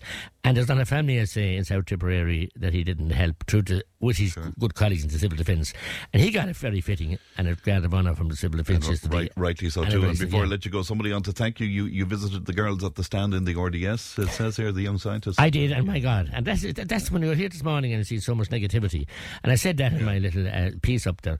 The enthusiasm, uh, the vibrance, uh, the vibrance, and indeed the passion, and the sheer skills, and and you know for young people, the robots I Well, saw. will they be taking an aeroplane somewhere? Like you said, and you've experienced of that yourselves. This is the problem, but we must harness that goodwill. We must harness the goodwill of the people in, our, in Roscrea, not forcing. And Roscrea have taken so many people already, and not taking, uh, you know, forced to Mm. take people here. The Irish people come, bring bring the people with you. And they'll help you, but if you if you try and um, downtrod have the people downtrodden, they will rise up, and I see that rising coming up in in, in the in the ballot box. I hope, and I appeal for Cam and appeal And, for and that's very important to say. Calm and respect and peaceful Yes. protest Yes. if protest is, is happening. Mattie, thanks very much indeed for that. We'll take a break. Back with more in just a moment. Tipp FM's Tipp Today with Fran Curry. In association with Slattery's of Puckane, Tipperary's main Peugeot dealer. Slattery's Garage Puckane, the name you can trust for over 50 years in the Premier County. Slattery'sGarage.ie. Join the conversation in Tipperary. Contact us through Facebook, Twitter, or email tipptoday at tippfm.com. Now, uh, right throughout the morning, we've been discussing local issues and uh, local politics. Let's go global right now. I'm glad to be joined as usual on a Monday by Thomas Conway. Good morning to you, Thomas. Good morning, Fran. And there's a lot happening around uh, the world. Um, who are the Houthi rebels and why are they attacking Red Sea uh, ships? Um, what what is happening there? yeah, i it's it's an interesting it's an interesting scenario. It's a very dangerous scenario potentially. uh, we all know the implications. People have probably felt the implications of this at the petrol pump or at prices. You know, the supply chains have been affected, but the Houthi rebels. They're essentially to, to to define them. It's hard to define them, but they're they're a militant group that exists in southwestern Yemen which controls vast swathes of the country of Yemen. Uh, they're a militant organization. They're a little bit like Hamas, a little bit like Hezbollah in Lebanon. They all have ties to Iran and they are part of the Iranian axis of resistance, as it's known in the Middle East. So, this is this kind of Iranian influence operation in the Middle East.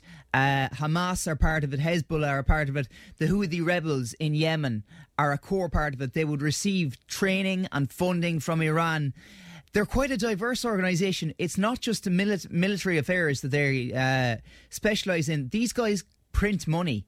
Uh, they have administrative functions as well. They try, they try to govern the part of Yemen over which they have jurisdiction. So it's an interesting one. They're a lot more sophisticated than many people might imagine. But there is, at least it's my understanding, that there is a legitimate government in Yemen, is there not? There is a legitimate government in Yemen, but of course, Yemen has been plagued by warfare for the past several years between Saudi Arabia and Yemen.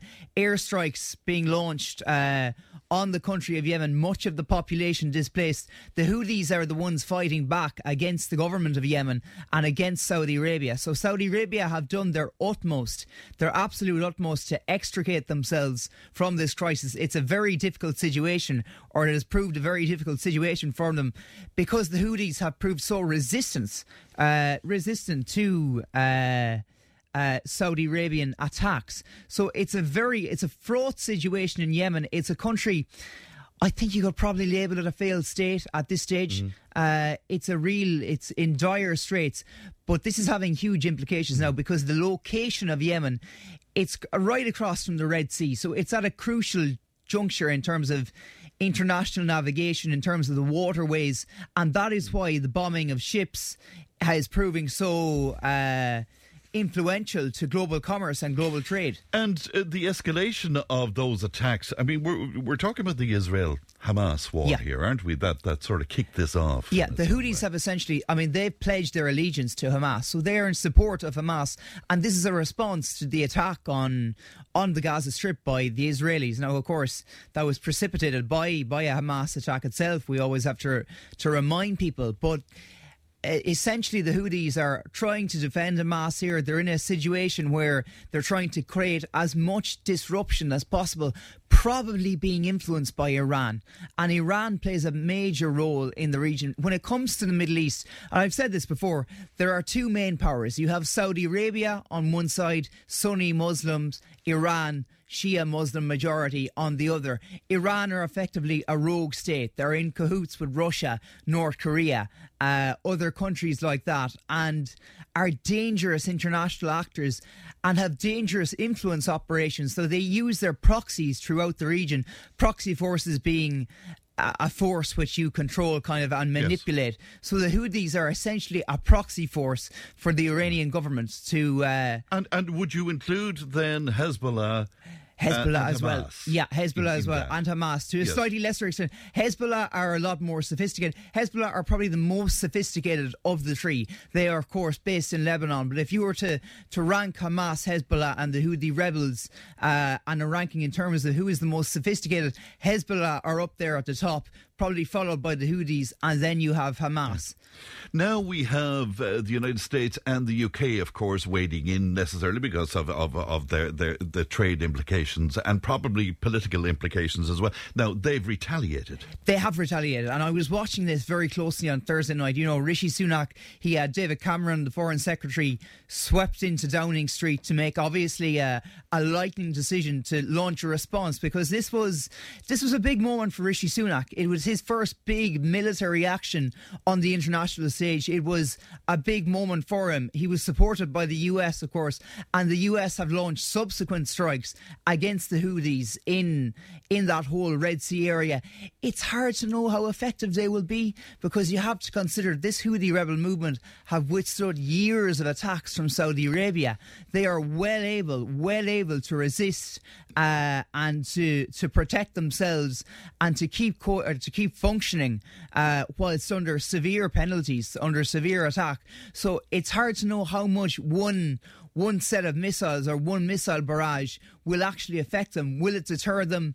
Uh, will they continue on unabated? Uh, Thomas, am I right in being extremely worried about this escalating in some way? Because I, I, I know that Gaza obviously is taking the story here, but Yeah. but there is that danger of escalation. Yeah, we're on the brink of a regional escalation. I, I think, and I think American diplomats would probably admit that in in secret. In secret, it wouldn't be said. I mean, Blinken hasn't said it uh, out out out straight and simple. But if you look at it, all the indicators are that this is quickly spiraling into a regional conflict or into a regional conflict you have Hezbollah in Lebanon firing rockets over the Israeli border you now have the Houthi rebels in Yemen uh, firing rockets at ships it is a dangerous it's at a it's a flashpoint now and with all point. of the international pressure, Netanyahu is not returning. Netanyahu is not returning. And this is the amazing thing. And, you know, we have to remember there are still Israelis being held hostage. We saw the 100th anniversary of the attacks uh, commemorated there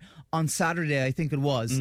Uh, there are still copious numbers of Israeli hostages in Yes. Hamas territory. And Israeli people calling for Netanyahu's resignation. calling for Netanyahu's resignation, and it's probably inevitable that eventually Netanyahu will have to go. This occurred on his hands. The book ultimately stops with him, uh, and when their review is conducted into all this in the years to come, I suspect he will come out quite badly from it. And what is the current situation? I know we're going off point here a little bit, but the current situation for Netanyahu has he still essentially a national government? Has he still? He has formed a government of national unity, so he has managed to a wartime government, a wartime cabinet. So he has managed to unite the various party factions uh, across the Israeli political spectrum, and there are quite a few of them from far right parties, real hardline far right parties, uh, to parties on the far left. He has managed to bring them together to a certain extent. Kind of astonishing when you think about it, because Netanyahu was and is such a divisive character in Israeli politics.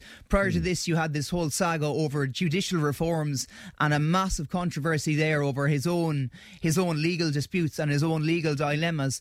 Uh, so he's far from squeaky clean. But while the war goes on, you reckon that he's pretty safe in his position, but afterwards they will uh, question the security breach. I, I think suppose, afterwards the security breach will have to be questioned. I mean, it is just it's unconscionable. It's it's unimaginable how how this attack occurred without any Israeli intelligence. There must have been some slight rumor. There must have been whispers that something was in the mix, something brewing. Maybe not of the scale that Hamas actually perpetrated in the end, but certainly, certainly, certainly, I would think there there would have had to been Right. signs and rumors there. But in the meantime, you would be as concerned as I am about. Yeah, I certainly would. I certainly, I don't want to sound alarmist on, on radio because it is because people are genuinely frightened by Yeah, this, and you know. know from from speaking with them. Uh, what we can hope is that the existing Western powers that are there, the US, the UK, the European Union, try to restore some degree of stability to the situation. Uh, and they can do that through diplomatic efforts. They can do that by the likes of Antony Blinken. A lot rests on his performance. He was in the Middle East for his fourth trip uh, since the war began last week. A lot rests on him, and a lot rests on America here. So we are kind of depending on them to keep the peace. Speaking of America, those of us who enjoy American politics, our focus is definitely on a very, very cold, I think it's minus 23 in Iowa Yeah. at, uh, at the moment. And uh, Donald Trump, uh, again, of course, the star of the show. He's isn't he? incredible. He's he's just a phenomenal individual, and I'm not saying that in admiration of the man, but he seems to defy logic every time it, it comes up against him. So, just to outline the situation here. What we have here is something called the Iowa caucus. So, for people who aren't familiar, in the presidential race in the US, you have both parties will select their candidate. Joe Biden is a shoe in for candidate of the Democratic Party, so there isn't as much attention being placed to him. Tr- Donald Trump is the overwhelming favourite to take the Republican nomination, but he is being challenged, and challenged in this instance by South, former South Carolina Governor Nikki Haley and Governor of Florida Ron DeSantis. They are his two rival running mates. So voters will get together, Republican Party members will get together in Iowa this evening, a limited number of them because of the weather, because the conditions are so poor, and that will affect turnout, and that will have implications, I think, in particular for Nikki Haley. Her supporters are seen as slightly less likely to turn out vis a vis DeSantis and Trump. Uh, but anyway, you have these voters turning out, they will select their preferred candidate, uh, and he will go forward to the next state. The next state is New Hampshire, uh, followed by, I think, Nikki Haley's home state of South Carolina. So it's a really interesting And process. while Nikki Haley seems to be sort of in second place ish, um, they're really not anywhere near close. No, they're nowhere. I mean, eighty something percent. Is? Yeah, and, and and Haley is trailing on twenty percent. I mean, she's a good distance. This is a race for second place. Effectively, Trump has this wrapped up, and many would say he has the Republican nomination, bar an absolute. Uh, bombshell revelation, barring ill health, and it doesn't look like it because Trump looks as energetic as ever. Uh, Donald Trump is going to be the Republican candidate when the Republican convention takes place. And he's in Milwaukee. using his various trials and tribulations, Yeah. indeed, uh, in a positive way. Would you, would you explain how he's managing to He do is. that? It's literally it's political show business, Fran. I, I think was how I describe it. He has skillfully used his his legal imbroglios and his legal uh, trials to kind of showcase himself and put himself up there as a defender of democracy. So he has actually managed somehow to turn the argument on his head. You have these prosecutors like Attorney General Letitia James accusing Trump of trampling on democracy, of uh, defying democratic. Uh, democratic rules and procedures. Trump has painted himself as the victim. He has somehow put himself as the victim in all of this, uh, and that he is being the one prosecuted. And sure enough, it's working a charm. His voters are flocking back to him in in overwhelming numbers. Now, these are hardline Trump supporters, it must be admitted, and they were always going to support him through thick and thin. Whether it's enough to convince the, and I've mentioned it before, the suburban soccer mom or the middle ground voter, uh, and he will need that. and he will need succeed. those voters, Will you, will you tell? I mean, I, I, I realise what he's doing with the trials, and Yeah. stuff, but I had no notion until you told me about funding. Now, w- funding for an American, American presidential race, you need colossal sums Oh, of money. Huge sums of money. But money poured into him every time he had, like, the Stormy Daniels issue, any of the trials. Immediately afterwards, he got loads of money in support. Yeah, it was it, it was almost a sympathy action on behalf of the public, on behalf of his donors, his supporters. They channeled money into his campaign the moment he hit controversy. So, as you mentioned there, when the Stormy Daniels affair hit, immediately he raised something like six point one million dollars, something you know colossal like that. Similar thing is happening now. He was in trial in New York last week for that civil fraud case. Money pouring into the coffers uh, from from his donors, his uh, his core party support base. So you need a lot of money to contest a U.S. presidential election. It's a core part of it. Different way, different parties and different candidates have different ways of raising that money. Uh, but Trump seems to have found a strategy that is really working perfectly for him. And are there people who would be, uh, I'm, I, I'm careful about my wording here, but so simplistic in their look at politics? W- do they actually believe? Because the opinion polls are showing that you know that he's been persecuted because his polling is so good by comparison to Biden. I, I think I think America at this point is so divided uh, that you have one cohort of hardline Trump supporters, uh, and you have another section of uh, kind of Biden supporters slash kind of middle of the road people, and the Trump supporters are just adamant. They will not budge in their support for him. They are absolutely unwavering uh, and unequivocal that he is the man to lead the country forward, that he is the man to get back in the White House. They look back on his term in, as president and probably remember the the state of the U.S. economy, which up until COVID nineteen did quite well under Trump at the time. He his the economy was roaring. Had it not been for COVID nineteen, he would have been a shoe in. But of course, you could say that for any president, any crisis that comes along. Yes. Uh, had it not been for COVID 19, he would have walked back into the Oval Office at the second attempt. This is his third attempt now. Uh, and Biden is under increasing pressure. And I think Biden will be very wary. He'll be watching this caucus in Iowa with bated breath because Donald Trump is gradually gaining in support and he is a very dangerous man, Donald Trump, for all his, and I laugh at him sometimes. Sometimes he's just playing funny. Other times he can be very dangerous in his rhetoric. We saw it with the Capitol riots. Uh, we saw it with the January 6th insurrection. His his rhetoric can be inflammatory. Uh, he appeals to Of course, what he would say to you now if he were here, well, that's all fine and very well, but I didn't bring anybody into a war. Yeah, and and he probably has a slight bit of a legitimate point there, Yeah. uh, in that he hasn't. He he he's pulled troops out of the Middle East, and I'm and- also intrigued, Thomas, at the backing from the evangelicals because that's Yeah. that's that's interesting. Is that down to the Roe versus Wade? Eh, uh, abortion Wade, is a um, core platform. yeah. And look, I don't even, even Trump's view. I'm pretty sure Trump was pro-choice at some point in the past. Uh, you well, know, he, was even a, dem- a Democrat at some point. a Democrat at some point. Indeed, he has obviously uh, modified his stance to work towards those evangelical Christians, but they are a huge part of his support base. You see how he references God and the importance of God and uh, and religion in his kind of in his rhetoric a lot of the time. You know. The, those evangelical Christians are, and they're quite hard right evangelical Christians. Uh, they're quite um, staunch in their views, staunch in their opinions Extremely conservative. extremely Yeah, conservative, yeah. extremely conservative on on a range of issues, not just abortion, gay marriage, stuff like Mm. that as well. Uh, so it's. It's going, they're going to play a key role in this campaign, but they will be supporting Trump. The question is, can he appeal to the middle ground? Does he have the, the solid solid foundational policies?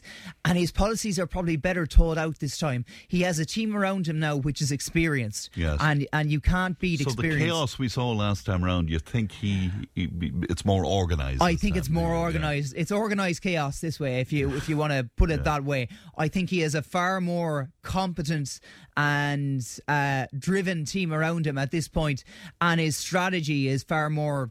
Uh, rooted in logic, I think he will be a very difficult candidate to defeat for Joe Biden. It's, it's very it's it's fa- for those of us who enjoy politics. I mean, oh, it's it's it's, it's to- the greatest show on earth. We, we, we don't have time for for our historical figure today, but it's an important one, and we'll hang on to it if that's okay. But would you tell us what we should be looking out for because there's lots happening, isn't Well, there? there's loads happening. I Yeah. suppose the first is Taiwan. We should we should mention Taiwan. Over the weekend, a new president elected, William Lai of the Democratic Progressive Party, uh, a pro-Taiwan independence candidate. So China were absolutely aghast at this. China were furious, uh, and they even rebuked the United States for issuing a congratulations to Mr. Lai after he won the presidency.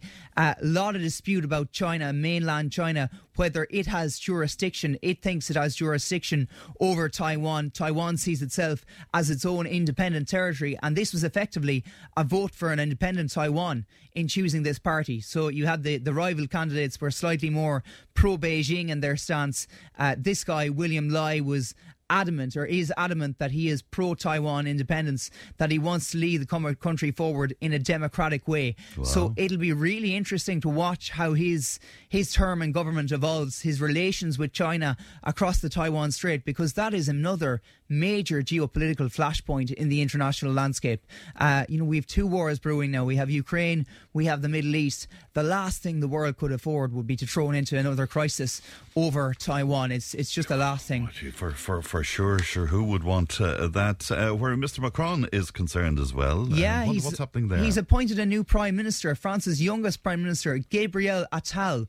He's a 34 year old. He's a 34 year old. He's kind of a a political whiz kid, which is seen as who, who is seen as Macron's protege to a certain extent. And Macron has appointed a very young cabinet, a couple of other members there. Stéphane Séjourné, foreign minister, uh, who is actually a former partner of this guy, Gabriel Attal. Oh. Uh, they, they, I think it's the, the biggest open secret that they've broken up now at this stage, but they'll have to work together in government. It'll be a really interesting one because this guy is young, he's ambitious. You know, I, I would probably estimate he could be a future French presidential candidate after Macron's term ends. So it was a bold move by Macron to, to appoint him, to elevate him to this position. But I have a feeling he's going to do quite well. He seems to win favour with the public. Very, very interesting. Just briefly as well, uh, the, the the rise of the far right in Germany. Is Yeah. there an attempt to stamp that out in some way? there, there, there, ban ha- it? there is growing. I mean, it's it's been a festering issue that has been growing in significance for, for years now. The far right Alternative for Deutschland party, the Alternative for D- Germany party, uh, are the far right grouping in the German parliament, and they have become increasingly influential in recent years. There are now moves by the conventional parties, by the main establishment parties, to to ban them and to put legal constraints on them, which I'm not sure would work in theory. I think it would in a democracy. In a democracy, that's what you have to But of course, question. with, with Germany's history, That is the thing, and it's Yeah. such a sensitive memory the memory of Hitler and how he rose up through power, through kind of democratic means at the very beginning. Uh, there are echoes of, of that in the Alternative for Deutschland party in their story. So it's a very difficult one. It's one for Olaf Scholz and his co leaders to, to really ponder about. and, and the, the rise of the right there is that immigration really? It is predominantly immigration. It's it's it's stemming from Merkel's policy back in 2015 to let those migrants in. Uh, it all kind of arose from there, and it has it has escalated gradually since then. Yes, and of course the German economy at the moment is in, Yeah, it's kind of flagging. in, in, in difficulty as well. Uh, Thomas, always good to see you. And Pleasure, thanks, Fran. Thanks Thank very you. much indeed. News and information's on the way. Tipp today with Fran Curry. With Slattery's Garage, Puckane. You can't beat experience. With over 50 years maintaining Peugeot cars and vans, we like to call ourselves the experts. Call Slattery's Garage for a free vehicle health check today. 067 24111 or slatterysgarage.ie.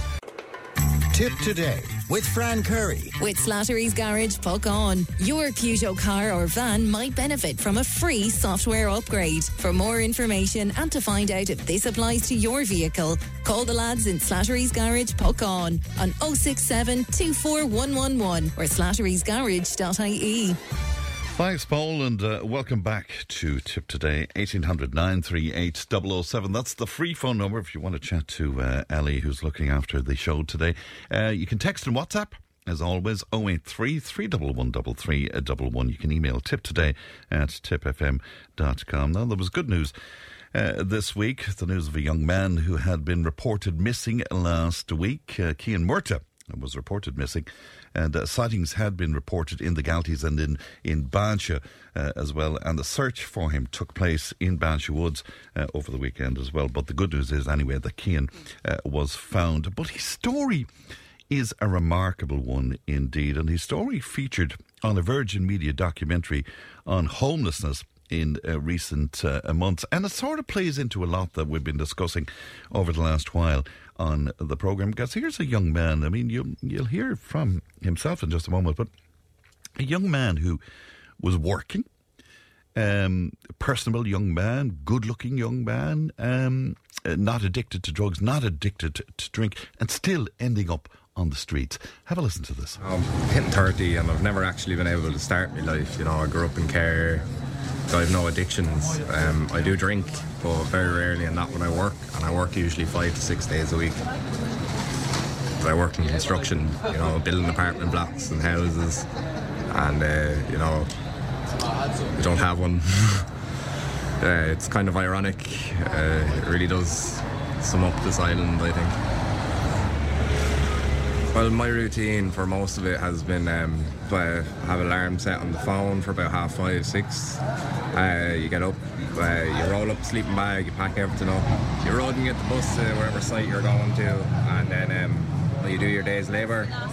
You come back and uh, you um, have to try find somewhere to charge your phone. So you might get into a Starbucks um, during the COVID. That was awkward.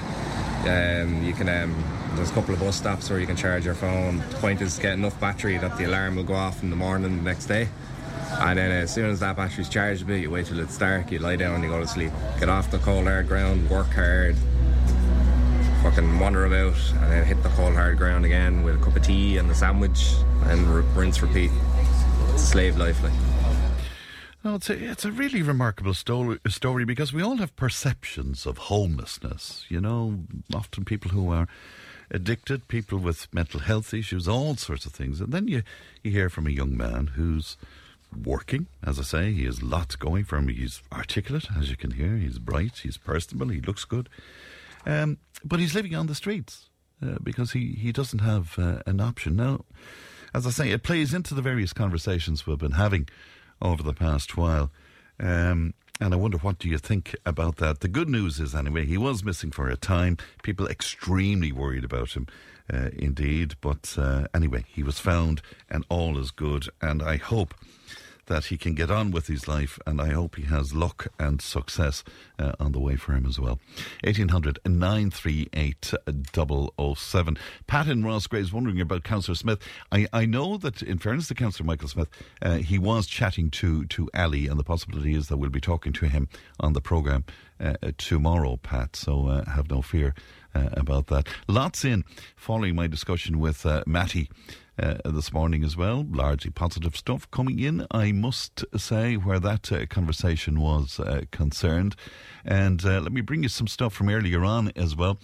Um, how is it that somebody, especially, but not uh, probably not specifically, if they are gay or trans or whatever, are proud of something which they have not personally achieved in their life? And that is making reference to the fact that the Minister, Jack Chambers, has uh, come out in the last uh, 24 hours or so and saying that he's proud to say that he's gay and that he's making the announcement. A lot of people then coming on board and congratulating him for his bravery and stuff. And I was just making the point. I mean, I'm delighted for him and it's great, but it shouldn't play any part in how we perceive the man. I mean, the only. Uh, thing that we should be considering is is he doing his job properly? I mean, what he does in his private life, it shouldn't matter, particularly nowadays. It shouldn't even be a, I think anyway, it shouldn't even be a, a source of conversation. But uh, there you go. Uh, what do you make of that, for example? 083 311 3311. Let's go back to the phone lines now, and James is with me. James, good morning to you. Good morning, James. Good morning. And how are you today, James? And thanks, thanks for joining us. Indeed, um, your feeling on the whole conversation around uh, immigration and uh, refugees and uh, international protection applicants. What, what is that, James? I think you, you to find out exactly. There should really be a referendum anyway. But would you not have a phone in and see would people like to have refugees next door to them or in their village? Like loads, 80, 50 or 100, whatever. You see, I, I think, that you, but, but is that not the issue, though? Is that the the issue is, you know, can we provide services for large numbers? But I think by and large, if if a single family or a couple of families is in a village, I don't think there's any real problem with that. I think it's when when there's large numbers imposed on a community. Yeah, well, that's that's what I mean. Large numbers in villages that's not able to cater. We have no doctor. We're only barely barely surviving. Yeah. Uh, the schools are full up. The hospitals are full, and there seem to be no let up on it. They're still coming in. And the Taoiseach, the Taoiseach is saying that it's not something that should or can be stopped, and it's something that we just need to manage better. Uh, yeah, but the Taoiseach is a Taoiseach. Like he's, you know, he's, he's, he's talking a lot of baloney. He's, he doesn't mind. I think I, I think he has a refugee cooking for him or something, living with him. I, Well, he took he took in a refugee for for a Yeah, period. yeah, I don't yeah, think. I, I don't think she's still there, but uh, he did for a period of time. Yeah. yeah. But uh, he he doesn't know the he doesn't know what the average person is thinking of in, in the villages that. Um, And how do you, how do you feel about what he's saying that it's a free and democratic country and we can't give people a veto on who their neighbours are? What, Well, if well if it is, he'd want to have it changed pretty soon. Why don't he have a referendum and see what's the position? If he if he if he's the boss, like, if he can't change it, what's what's the point in having him there? And if this went to the people in the morning, I'm not sure that we could have a referendum, but you could have a plebiscite or you could have something. Yeah. And if this went to the people, what do you think the outcome of that uh, vote would I- be? I think it, I think I think it will be that um, I think it will be a great success, and that the people that the Taoiseach might see how the people in in Ireland are thinking. But in, in polls, over 70% of Irish people believe that we have to cap numbers somewhere because we just um, can't look after people. I mean, we have them living in tents now, for God's sake. Yeah, but sure, it's going to get worse. Like there, there's nobody seems to be doing it. Matthew McGrath is the only man I see that's, that's trying to do something, but sure, he has no power, you know. Hmm. There's only, I don't know. I, like it's going to grind to a halt if he doesn't do something about it. The hospitals are packed. I wonder was he in a local hospital down the country lately, or has he any relations in there, and see what what the staff have to go through to try and get get you know they're, they're, Sure, he, he was, he was a Minister of Health himself at one time, and so he must be well aware of of what's Yeah, going on. I don't. I think they don't. They don't just. They don't care what's happening. Did you, you know? did you or do you support a political party, can I ask you, James? Well, I would be. Uh, I, I couldn't support the parties that's there at the moment. You know, that's in power. Definitely couldn't. And can I ask you, who would you look to in terms of doing Well, I'd like to see a change. I'd like to see Mary Lou there for five years, maybe, and see what she do. You know, but it, couldn't be worse than what's going on. But but their party on immigration is sort of similar. I mean, they're they're saying as well. well, they, they, they, like there, seems to be a crime now if you speak uh, against the refugees or against what's happening. You know, Hmm. there seems to be. I don't know. Yeah. Are, it's going to it's going to destroy uh, your rural Ireland. Anyway, you know. Do you, How do could you put a, a there was a, in Urlingford there the weekend there was a big fire there again. They burned the refugee camp where they were camping outside. You know, not the refugees, only the people protest. so do you think we're going to be seeing more unrest? Oh, I think so. Yeah, it could. It could. It's certainly on the point of getting out of hand. You know. But I mean, that's that's very frightening, James, isn't it? well, it is. Yes. Yeah. It's- it's- I don't think. I don't think the government is going to do anything. You know. But hopefully there'll be an election soon. Yeah. But you, you you'd want. I mean, the makeup of. I don't, I don't know. I mean, even if Féin leads the, the, the, the next government, there's going to have to be um, uh, some form of coalition. So I wonder how different the policies would be, really. Well, I certainly wouldn't like to see uh, too many, too many uh, parties join together. I think it's a joke. Do you like think the so? three guys we have uh, at the moment, they they just they can't make a decision. You know, Eamon Ryan seem to be running the show. Yes. Hmm. They have to do what he'd ask them to tell them to do. Even though, it's a even funny, though they're it's the, a funny setup. they're the junior party in the coalition, but you think they're very influential. You, th- you think they're very influential, even though they're Yeah. the junior party, do you? Yeah. Yeah, they're, they're, well, they seem to be. I never everything he looks for, he gets it. Like the other two guys, they fold up and they give it to him. All right, You know, James. I think I, I I think I think what what the like Micheál Martin he he was he wanted to be a teacher, so he got his wish at a at a big loss. You know, he agreed with everything else the other two guys were saying. And and, and you think that because of his ambition, that's why he made the decision to, to go in with Oh, certainly. Do you think so? Of course, of course. Yeah. All right, James Gurbil Mahagut, good to talk to you today, Cheers. and thank Thanks you. very. Thanks for your time, James. Thank you. Bye bye now. Back in just a moment. Tipp FM's Tipp Today with Fran Curry. In association with Slattery's of Puckane, Tipperary's main Peugeot dealer. Slattery's Garage Puckane, the name you can trust for over 50 years in the Premier County. Slattery'sGarage.ie. And to Tipp FM's Tipp Today with Fran Curry. In association with Slattery's of Puckane, Tipperary's main Peugeot dealer. Slattery's Garage Puckane, the name you can trust for over 50 years in the Premier County. Slattery'sGarage.ie. Uh, you're very welcome back to Tip Today. Huge response to everything uh, that we've been uh, speaking about uh, this morning. So I promise you we will um, uh, go back to it all tomorrow and we will have all of the uh, various um, characters and personalities that you're talking about on, on text and WhatsApp uh, take part in the show tomorrow. We promise you that. Now it's time for this. Tipperary Women in Business on Tipp FM. Funded by Coimisiún na Meán with the television licence fee. That's a new slot on the programme where we'll celebrate the achievements of Tipperary women in business, promoting equality and inspiring future female uh, leaders to pursue their goals regardless of gender. Now, the, the feature will begin with a panel discussion on uh, the challenges and I suppose the successes experienced by uh, certain women in business. I'm delighted to be joined in this. I'm blessed among women uh, this morning. I'm joined in the studio by uh, three great friends of ours indeed. Uh, Cliona Maher is with us, and you know Cleona very well from Junction Festival. Michelle Aylward is with us, CEO of County Tipperary uh, Chamber, and of course Laura Jones, uh, Sales and Marketing Manager at the Talbot Hotel in Clonmel. You're all very welcome, and thanks. Thanks for coming in to us Thanks, uh, today. Um, can we go around? The, you had the cheek to tell me that you're all nervous, which you know really ma- amazes me with your experience of broadcasting and the, and the like. Can we just go around the table in terms of a bit of background on yourselves? Laura, can I start with you? Uh, a bit of background on you and what you've been doing and all of that. Okay, I suppose I'm a Tipperary native, um, live in Cahir, married with two two children, so kept busy in uh, home life as well as work life. Um, I'm a hospitality professional for well over 20 years, so I will say I'm slipping into my uh, third decade there soon enough.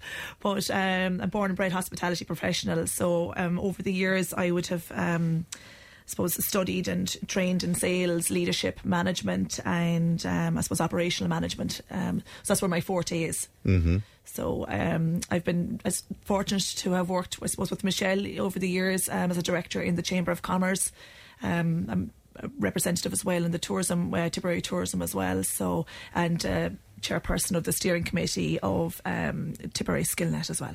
That's very interesting about you, Laura, because we know one another for quite, a lot of years, but you never isolated yourself in the job that you do. You always spread your wings so far and, and you know, got involved with other organisations. Was that very important? I, I definitely, um, and I think you know when you're working in hospitality, you're not dealing with just one sector. You, you know, it's very multifaceted in the respect that you know you're dealing with corporates, you're dealing with leisure guests and clients and things like that as well. And um, you know, a, a client is a client, you know, so they come in all different shapes and sizes, and it's very important. But even from a networking perspective as well, and, and that's one thing I suppose I would have found over the years, you know, through the benefit of networking um, and you know working these different organisations, albeit in a voluntary capacity, you it helps you to you know you're you're upskilling and you know you're, you're meeting different contacts every day of the week as well, which is very important in business. Mm. Uh, Cliona, what, what about you? Just a bit of background, first of all. Bit of background, yeah. Yeah. So I suppose I'm I'm also a Tipperary native. Born and bred in Clonmel, um, but I I suppose I, I moved around a lot before I moved back in 2017. Um, I have worked in the arts for my sins for over 30 years. Uh, I started off as an actress. I worked in, I went to the Gaiety School of Acting after I left school, and then I, I did, you know, did various things. I was on an episode of Fair City, Fran. Um, Wow. I worked in the Wow. Abbey and the Gate Theatres, but I got really bored with acting because I'm obviously a naturally bossy person. So Never, so I Never. moved into I moved into directing, and then I moved from that into kind of project management. I I found that I really really enjoyed teaching. I really enjoyed leading kind of community drama projects, and. Uh, I left Ireland in the 90s and moved to Chicago. So I lived there for five years, which was fascinating. Um, and I worked over there as an actor and a director and also I taught and I did uh, an amount of project management in the arts. I moved back to Clonmel and worked with Gallowglass Theatre Company. Um, you might remember a touring theatre company yeah. based here. And from there, I went on I did a master's in UCD in modern drama studies, so incredibly practical um, and very, very useful. I say that with a tongue in cheek. Um, and I moved and I worked in um, outreach and education in the arts for a number of years. I worked at the National Concert Hall. And then I moved to France in 2005, uh, not for work, but for love. Um, and I was going over for a year or two uh, and then came back 14 years later with a husband and son. So I convinced them to move to Ireland with me in 2017. So when I was over there, I kind of I continued. I worked as an actor, I worked as a director, I worked as a project manager, I lectured in university.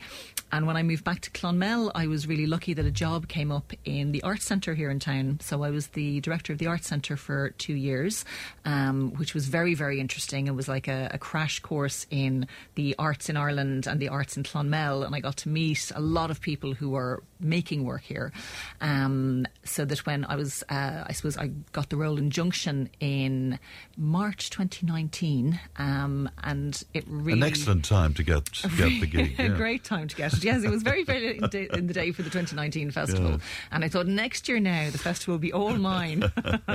so I know we're going to talk a little bit later about Yes, kind of the COVID yeah. effect on business and that. But I suppose I've, I've had five years now in the role at Junction and um, I very much see it not only as kind of event management and putting on the festival, Hmm. but because Junction is one of the biggest arts organisations in County Tipperary and it's the premier festival for the county, supported by the County Council, um, it's very much a developmental role. You know, both for artists' careers, it's challenging to make a career as a regional artist, and I feel that the role of the festival is to support those artists, be it in music, Hmm. in dance, in theatre, in visual arts, um, but also it's to, I suppose, be a voice for the arts on things like the new town team that myself and Michelle both sit on. Yes. Um, we also uh, created during lockdown. We created the Clonmel Entertainment and Arts Initiative that we spoke with you a lot about Mm-hmm. at the time, and we'll be we'll be getting the band back together in, in advance of the local elections this year. Um, so I kind of feel that there's there's an advocacy role that's very much part of it And, because and the, that's Yeah. it seems to be the theme that's already emerging here is that you can't isolate yourself, Cliona. You you have to be involved with everything else that's surrounding you. I Oh, suppose. absolutely, Yeah. absolutely. I mean, like in in terms of sort of my role, you're working with the hospitality industry, you're working with local businesses, but you're also working with you know the Gardaí, the county councillors. Um, you know, you're you have an awful lot of different partners, as well as the artists, as well as the audiences, as well as the volunteers. So it's um, it's very Interesting. multifaceted And, role. yes, and some of that international perspective I'll, I'll be looking for in just a little while as well. Michelle, what, what about you, Michelle? Indeed.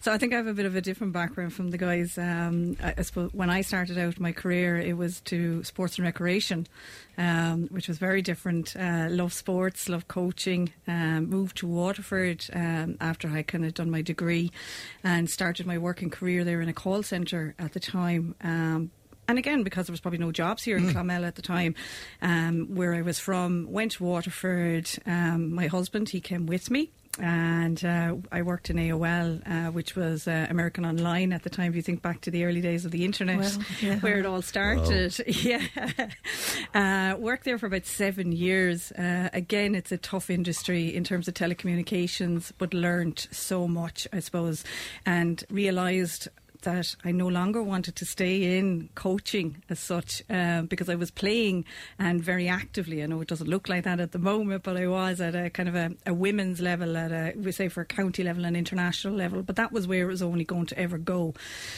So then, obviously, myself and Johnson we got married. Uh, we had two children, and then decided, okay, time to move back to Clonmel, uh, where I worked in, we'll say again, digital marketing, but also in pilot training, uh, which was which was a pilot training. Pilot training, yes, indeed. So there was a pilot training college in Waterford at the time, um, which was massive. Um, it was a big industry where we recruited students to become pilots, and then they went out to the US and done their their pilot license and some of them, uh, very good pilots, went on to work with some of the biggest airlines in the world, which was great. Um, so when we came back to Clonmel, it was kind of a change because it was a bit of a culture shock from a city industry, but then went on to work in the IT industry. And as part of that role, I suppose in Tipperary was mad because I, I had to get out there, network, and, and meet local businesses. Um, even though it was IT, a lot of it is selling. It, yes. it is always selling within business. And I remember one of the first times thinking, okay, how am I going to connect with local businesses in Tipperary? And the only way I was able to do it was to get involved in the chamber. Um, and a, a, colleague of yours, uh, Paula Carney, who would have been on the time, was was the president, uh, linked in with Paula, and uh, a few years later became a director on the Chamber of Commerce here in Tipperary. Um, done that for about four or five years. Became great friends with the likes of Laura. Would have met Cliona and and, and other people throughout Tipperary. Um, so left that, and a position came up as the CEO, and um, humming in hand, and a lot of people had said, you know, you're the woman for the job at the time, uh, the chamber, uh, which is Tipperary, was uh, originally the Clonmel Chamber, which is coming up to 99 years old this year. And um, there had never been a female CEO so I said, what chance have I got? You know, little Michelle from Clonmel or whatever. Uh, so through the jigs and the reels, anyway, I got the job, um, and I'm there three years now uh, with it, and obviously made some massive connections within Tipperary uh, with terms of the business community. But that's yeah. So I went from IT to pilot training. I, to I know you for a while. I did. I didn't realise so you had such a colourful past. Isn't it, isn't it incredible altogether? Uh, Laurie, can I talk to you about the whole gender thing? Uh, being a woman, uh, did that sort sort of uh, did difficulties emerge there at any point in your career? Just the fact that you were a woman, a woman. Not really. Um, I suppose from from early days from college, you know, when I was studying um, hospitality management, there was always a higher proportion of female students in the class than there was males. And um, as the years went on, you know, as you kind of qualified and whatever, and, and graduated and that, I still felt there was still more females. Um, I suppose I look at my role now, and like in my role as sales and marketing management, there's 65% of women doing that role as opposed wow. to men. Yeah, there is.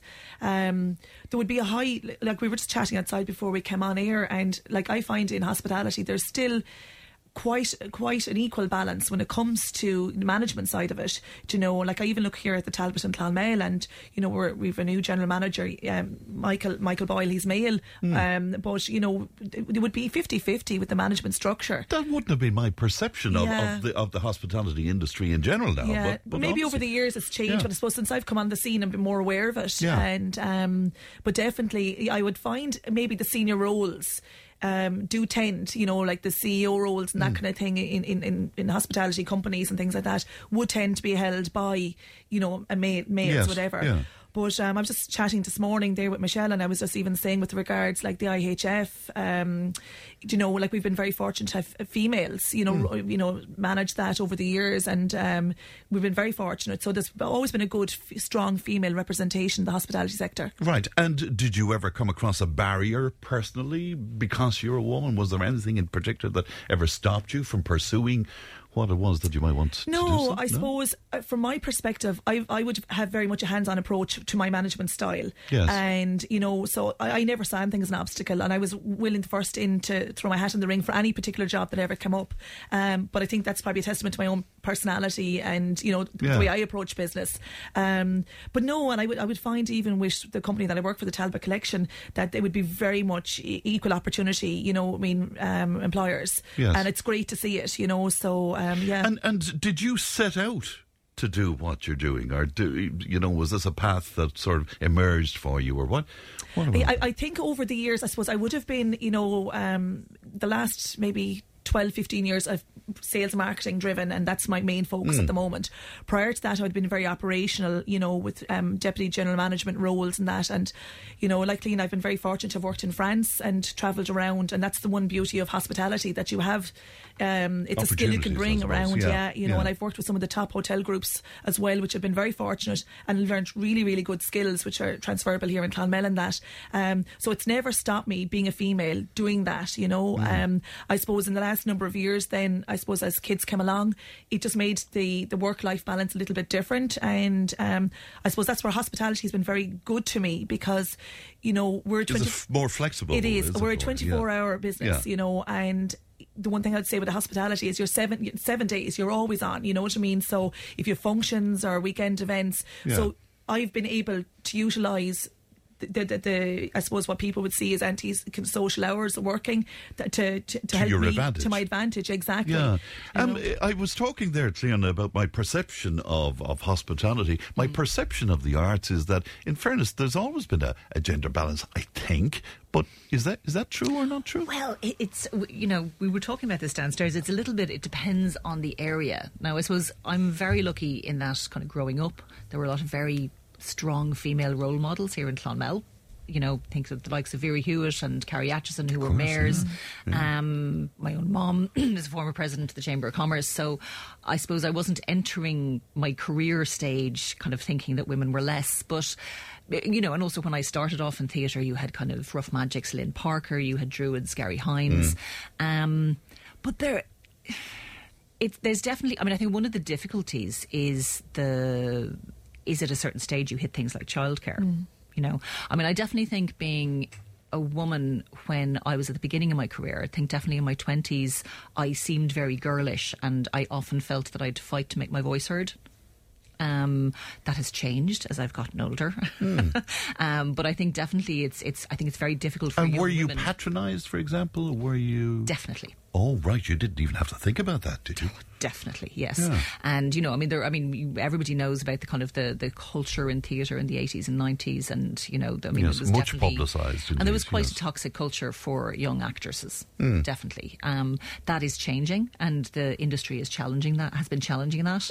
Um, there is also, I think, there's you know, there you'd have a lot of very visible women performers, but are they getting to direct? Are they getting to write? Are their voices being heard that way? Mm. They Um, almost have to be uh, twice as talented at, at, at times to Oh, absolutely, and to get their place. Yeah. and and uh, you know, and there's kind of that idea that uh, w- w- I mean, we've spoken about it obviously in terms of finding a voice, the Mm. concert series Mm. around women composers. I mean, and that was basically started because women composers, their voices have not been heard for centuries, Mm. and there is that underlying feeling that oh, it's because there weren't any good ones. But when you listen to the amazing kind of output that you've gotten through finding a voice, I mean, there are some fantastic composers out there going back to the Middle Ages, and they just get sidelined. Mm. Um, there was a very strong sense that sort of women could interpret but not create, Yes, which sure, yeah. in the arts, which is crazy, Yeah. obviously. And you see it Um, with conductors and with concert pianists. Yeah, I mean, how, yeah, how you know, I mean, they're they're fighting through, and Yeah. you've kind of you've film directors coming through now, you've women conductors coming through now. But this is like the t- the twenty first century. You know, this should have been happening seventy Mm. years ago. It shouldn't But- even be a conversation. it really, shouldn't should even it? be a But, yeah. conversation. But I think it's it's you know in terms of my area, um, in terms of sort of arts management, um, there are a lot of women involved in arts management. There are an awful lot of women who are the directors of venues. There are women who are festival directors. You know, Cork Midsummer and Kilkenny Arts Festival are both also women. Mm. Um, but then a lot of the directorships in the Arts Council are men. So it's sort of there's this thing of like there can be a huge amount of representation. Yes. What's the level? And, and you know? the decision makers are men, essentially. Sometimes then. the Is that decision what you're makers are men. saying? You know, I mean, at the yeah. moment we have a woman minister, and the head of the Arts Council is a woman, and I, you know, it's not like women aren't heard. But I wonder sometimes about the, the balance yeah. throughout. Um, and Michelle, you said an interesting thing when you were giving us a bit of a biog there. Um, you said one of the reasons why you were pessimistic about you getting the gig as CEO was there hadn't been a female CEO. So you were taking that into account even yourself. Oh, definitely. Yeah. I mean, like nearly at the time, it would have been about 98 years or so, and not once had a female uh, been the CEO, which was incredible. Um, you know, when you look at even the boards, um, and I ran the figures this morning actually in 2023, all of the, we say, boards that are run in Ireland, only 25% of them are female on boards, and 75% of them are male.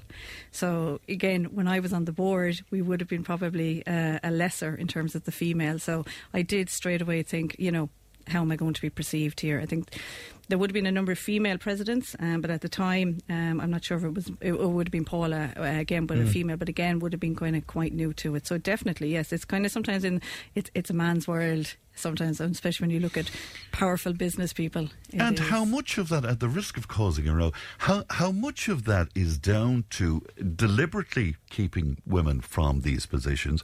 Or is it a case that women normally have the lion's share of childcare and that becomes an issue? How much of it or is there a balance there or what? No, I think a lot of it is down to childcare because, again, I was a mother with two children. Um, my husband, Jonathan, I suppose he was the breadwinner of the house. So even I did worked around his schedule when I was working to make sure. So maybe it was it was the woman's fault already. Um, you know, like Jonathan would have worked all over Ireland and it was never an issue being away mm. evenings and weekends. But as a woman, you had to make sure you could work, get the kids to school, um, be it by car or by bus that suited you, so you couldn't do the early mornings. Uh, you had to be there to make sure you had childcare in the afternoon organised. Some of the creches close at certain times, so a woman was limited in terms of it. And then as your kids get to a certain age as well, I suppose, if you're not in a, a, job that's nine to five, you have to make sure that you can do those activities as well with your children. Um, even I remember, well, I don't remember, but my mother telling me uh, back in the early 80s when she had me, uh, I would have been her first child born, and that was in the early 80s. Mum was working in the boot factory, and she had to give up work because the baby was born to be a housewife. Wow. Mm. So that's only even in the 80s when you think back to it in the early yeah, 80s. Yeah. Like, and I would have thought, like, now, you know, I'm a very passionate person where I wanted to go to work, but I had to fit work around my schedule. Um, with with certain difficulties, I would imagine. But definitely, yeah. yeah. no, yeah. definitely, yeah, for the children. Yeah, Cliona, well. you were nodding furiously there when Michelle spoke about childcare. Yeah, that that I, is a huge issue, yeah. is it? Yeah. I, I mean, I think it's it's you know because I had my son when I was in France and the it's it's just a really different world where it comes to child childcare. Women expect to work full time, and the system works for them.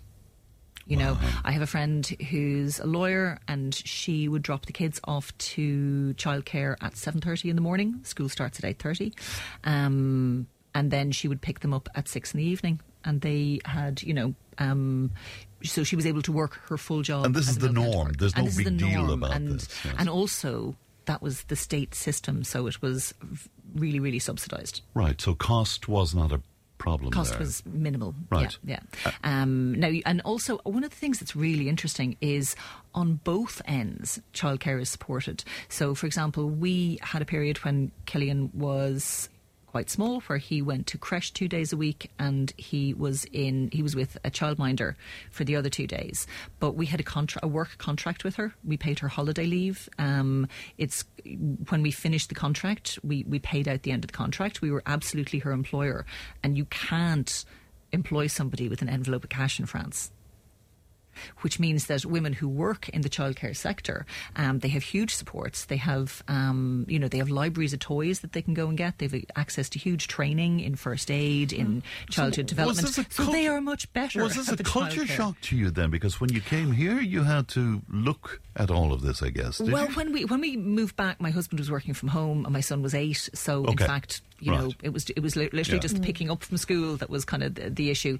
I, I, didn't need childcare, but I wouldn't have been able to do what I did in right. France if I'd been living in Ireland at the time. But the other younger the, women that you were working with at the time, you you must have heard from them that this was a huge issue. For, yeah, for them. it is, and it's it's and I think it's it's sort of I think childcare is not. Um, it's not valued in our society mm. as a profession um, and the people who work in childcare. Uh, yes, it's aren't not seen as supported. education. You see, I, No, I think and that early childhood seen education. I mean, the French are I think, yeah. obsessed with early childhood education. They kind of see it's like the future of everything is like how you how you develop children I, I think at a very young too. age. Laura, as a mum, uh, w- what about that? I mean, and the difficult. Now, you say that because of the nature of what you do, it probably was, was helpful to you, the 24 Yeah. hour basis of your work. But what about in general as a mum? Well, I, I suppose I'm delighted to be the other side of it now. Um, my eldest is 15 and the youngest is 12. Hmm. So I'm gone past the, the I suppose, the creche side of things. But I, I I remember back in the day how stressful, you know, and you, you'd be, the nature of my work, somebody might come in for an appointment and I mightn't have called, I mightn't have booked whatever, and I could be rushing with my bag on my back ready to go out the door, and next thing someone comes in and they expect your time there, and I'm rushing to the creche. And I remember back in the day, like, you know, you, you were literally dropping and, you know, just a couple of minutes before you know work started, everything was a rush. You know there was nearly fights in the house trying to get eh, you know bags packed, lunches in, and off to the creche, and then you're rushing. It was always kind of like you know kind of a rat race, really.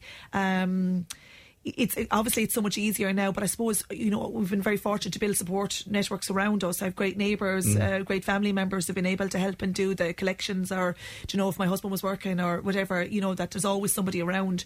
But um, yeah, I'm envious of hearing about France because that's just phenomenal, you know. And I I, I totally agree with what you're saying there regarding the. I suppose maybe it's not seen here in Ireland. Um, like I, I Mm. see with colleagues in the office now, or there's, I have an office full of ladies, and um, two two ladies have kids in childcare, and even with the problems with water in Clonmel, that once the problem with water hits. Phones go, go off. They're getting phone calls to say, "Look, the the creche have to close," you know, and that's you know upsetting their day at work, you know, and it just kind of throws a spanner in the works, you know, for for all the, the parents in the creche as well. So I'm, I'm learning so much from this. It's, it's incredible. Michelle, are you ever envious of men in terms of, like, you know, I mean, Laura says there, I mean, the, the lady she worked with, they have to up sticks and deal with the kids thing. It's not a case mm. that the husband generally up sticks and deal.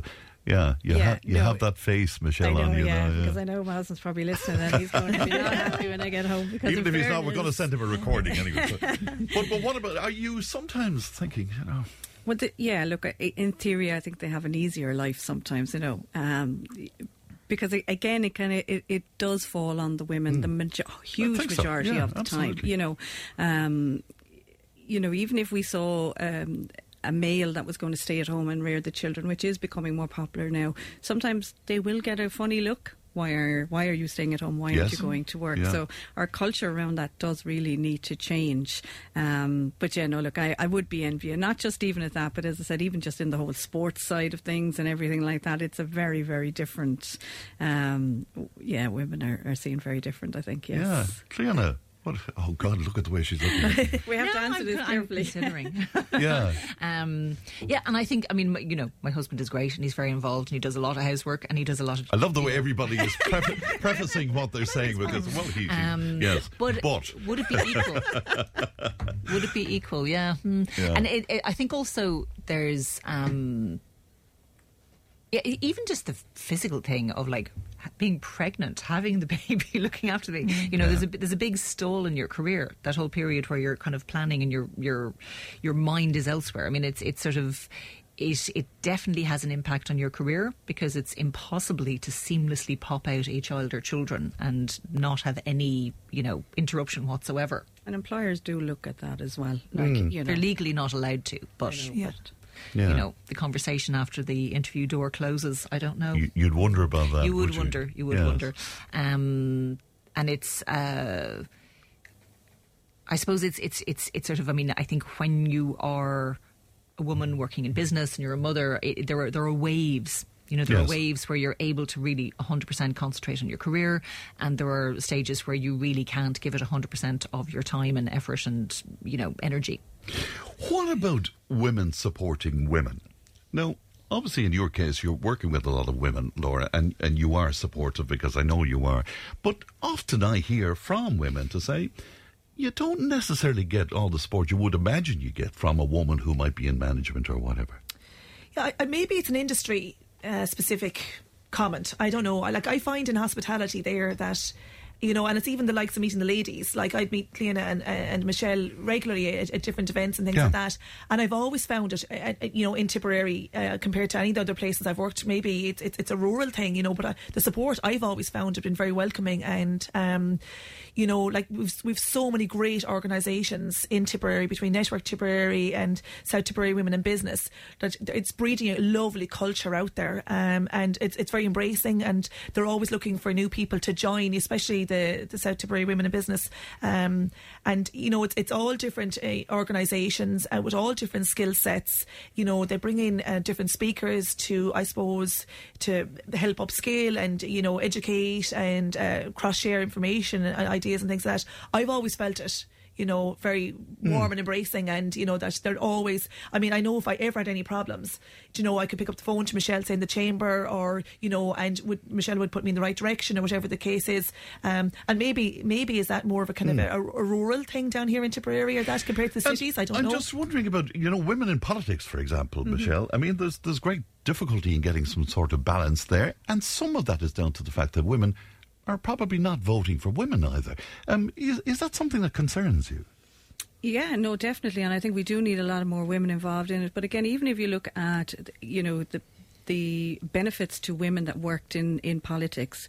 Um, Minister for Justice had only recently got in place her maternity leave uh, when she had her first child. I mean, those particular things should already be in place for women to allow her to do that. Um, and sometimes I thought it, it is a hold back for women because we're afraid to speak our voice, I suppose, because of, of, of being shot down in terms of what we might say. Um, and that again goes down to women just not having the confidence to be able to and do is that it. still very real? Yes, Michelle? yes, I would say so. It definitely is. Yeah, you know, and I think the more that we have these particular conversations and again continue with our networking events in terms of women, and we do need to support each other a lot more. You know, women can be nasty as well, and we're very competitive Mm. as well. And sometimes we want to be able to make sure that we are at our best game. But I think, yeah, we do need to be able Yeah. to, to support each other a little bit better. Certainly in the arts, uh, that I've been involved with over the years, women can be very tough on women. I mean, I work with a a woman singer, and I know that she get a fair bit of flack, you know, from other women, like in terms of you know how they dress and how they look and all of this. Is that real? Do you think? I mean, the term diva didn't spring up out yeah, I think it's. I mean, w- women performers, um, a huge onus is on how they look. Isn't it It's true for male performers as well to a certain degree. But But, not- I mean, women. Women are scrutinised, they're objectified. Um, how they look, how they present themselves. I mean, women politicians, you know, all the time. it's it's very different. Yes. The man just sticks on a suit and he's Yeah. grand, Yeah. you know. I, I think one of the difficulties for women in politics is um, it's partly that it's I mean the the vitriol they get on social media is enormous, um, and I, I think that is something that keeps women out of. Um, and is that becoming politics. is that becoming worse all of the time? Oh, I think in general the tone on social media is becoming worse. Yeah. I think it's you Mm. know I think there's there's a there's a level of kind of meanness and bitterness and you know um, uh, aggression Yes. coming across to people. you And, and instead Like, of en- it's like the holds encourage- instead of encouraging women, then you think is this is this going to play a part in maybe them saying no, we won't get involved in this or that or stuff that might expose me to this kind of uh, rhetoric. with regards to social media side of Just things. just in general, I mean, just in general, yeah. Yeah, I, I, I do find exactly what you're saying there, Cliona, with regards to the social media side of things. I mean, you're constantly on, you know what I mean? So, like, as, as businesses go, you know, they're, they're on a number of platforms, you're constantly on. People expect an answer there and then, you know what I mean? Um, whether, you know, it's, again, it's 24 hours that they're expecting answers. And when they don't get answers, or, you know, there's, you know, I- and commentary, I've seen other accounts and that where there's been commentary about events and things like that, that, you know, people are mean, they're nasty. I mean, it, people are often saying now that the likes of Twitter has gone worse, you know what I mean, than what it used to be and things oh, like is. that. Oh, no doubt. Do you Yeah, know? No. Um, and even, you know, I suppose it's. Is it human nature? People are quick enough to go on social media as opposed to pick up a phone and you know say something or whatever. But yeah, it's it's kind of hiding behind a kind of a, you know Hmm. there, there is meaning to the keyboard warrior. You know what I mean? For sure. Just, just quickly across the table before we, we finish up. but Michelle, if you had advice for, for women out there, particularly younger women, I suppose, who might be setting out on a, a journey or setting out on a career? What what would you say at this point in time, 2024 Ireland? What just a quick piece of advice? What would you Uh, well, say? definitely, I would say explore the careers that we thought were never available to women, like construction, uh, engineering, and IT. Definitely, and for years, even it probably goes back to the school curriculum where these things weren't offered, or you know, to the female students. So, I definitely, I would tell them to look at those industries and don't be afraid, um, and challenge yourself. And I think be nice to other females. Right, which which is very good advice. Cliona, what about you? in general, I think to, to young women or young men, do what you love. Hmm. You know, I think it's uh, it's very different, difficult when you're at the point of choosing careers and you're choosing paths in life. Um, if you're interested in something, pursue it, um, and and look for help. Don't be shy about looking for help. I think we're like all three of us. If we Mm. got an email from somebody looking for assistance, looking for You, a you bit would of help feedback, out. Laura, all Laura, quick piece of advice. Yeah, I suppose exactly what, what, Michelle was saying there. There's so much possibilities out there now. Um, you know, there's avenues there that, that are worth exploring that possibly when we were starting out weren't there. You know, and there's no such thing anymore as these boundaries. There's definitely people out there to help and support. And I mean that the, the advantage of doing TY and all those kind of things in the school is great as well to give students the opportunity to explore the different options and that as well. But it's always good to pick up the phone or you know networking is great. And I mean, there's ne- you're never too young to start with networking. Never too All young. Well, it's an excellent start to our uh, Women in Business slot, and thank you so much indeed for your for your time today, because I know you're all extremely uh, busy. To Cliona Maher, to uh, Michelle Aylward, and of course to Laura Jones as well. We'll take a break. Back with more. Thank you, and good morning to you. Tipp today with Fran Curry. With Slattery's Garage, Puckane. You can't beat experience. With over 50 years maintaining Peugeot cars and vans, we like to call ourselves the experts. Call Slattery's Garage for a free vehicle health check today. 067 24111 or slatterysgarage.ie. If it matters to you, it matters to us. Call Tipp today on 1 800 938 007. Now, Mattie McGrath spoke to us this morning on the programme. He warned that he had received word that refugees earmarked for Racket Hall Country House Hotel in Roscrea would be arriving today. Our own head of news, Domhnall Doyle, is at Racket Hall right now and he joins me. Good morning to you, Domhnall. Morning, Fran. Thanks for coming on with us. What exactly is happening there right now, Domhnall? Yeah, tensions have risen, Fran, in the last little while. Um, when I got here, uh, there was up to about 40 or 50 people uh, maintaining protest. Now, that number grew steadily over the past 40 minutes, about an hour, and there's uh, probably uh, 60, maybe even 70 people here now. Uh, tensions, as I say, rose a little when the Garda presence increased. When I got here originally, there was only about four Gardaí, um, and they were kind of mingling with the crowd, and there was no problem. But um, there's about 20 now uh, with a number of Garda vehicles, and they've been prevented from entering the car park. Uh, the protesters are trying to maintain a peaceful protest. They're walking up and down and basically milling around in the entrance uh, just to prevent any entry. Um, Gardaí basically um, are now trying to just keep them off the road uh, so that traffic can get up and down. Um, uh, this, of course, is in advance of an expected move by the Department of Ent- uh, Integration to move the first families into Racket Hall. Uh, as you know, and as we've been covering, there's um, up to 160 uh, men, women, and children are expected to be accommodated here over the next uh, 12 months, uh, according to the department plans. Um, and there is an expectation that the first busload of families will be arriving today. Um, so the protesters that I've been speaking to are uh, maintaining their um, uh, determination to uh, keep this protest going and to prevent anybody moving in. Um, if that doesn't happen and, and families move in, um, uh, some of the protesters are telling me that they will continue the protest outside the hotel. Uh, although uh, it has been kind of admitted that look, if if it gets to that situation, they'll be reviewing their plans. Um, so it's kind of a wait and see situation at the moment, Fran. But it certainly is very worrying, isn't it? Uh, just from what you said to me earlier on, are the protesters stopping the Gardaí from entering the car park as well, Domhnall? Is that? Yes, yes, they are. Now they hadn't been up to now because I was here on Saturday as well, Fran, after the protest in Roscrea town, and the you know cars were moving freely in and out of the car park, and the squad car was you know parked in the car park here along with the cars of the protesters, which of course is private property, but you know everyone was fairly um, amicably using the spaces. Um, but as I say, they are expecting um, uh, a bus uh, at some point today.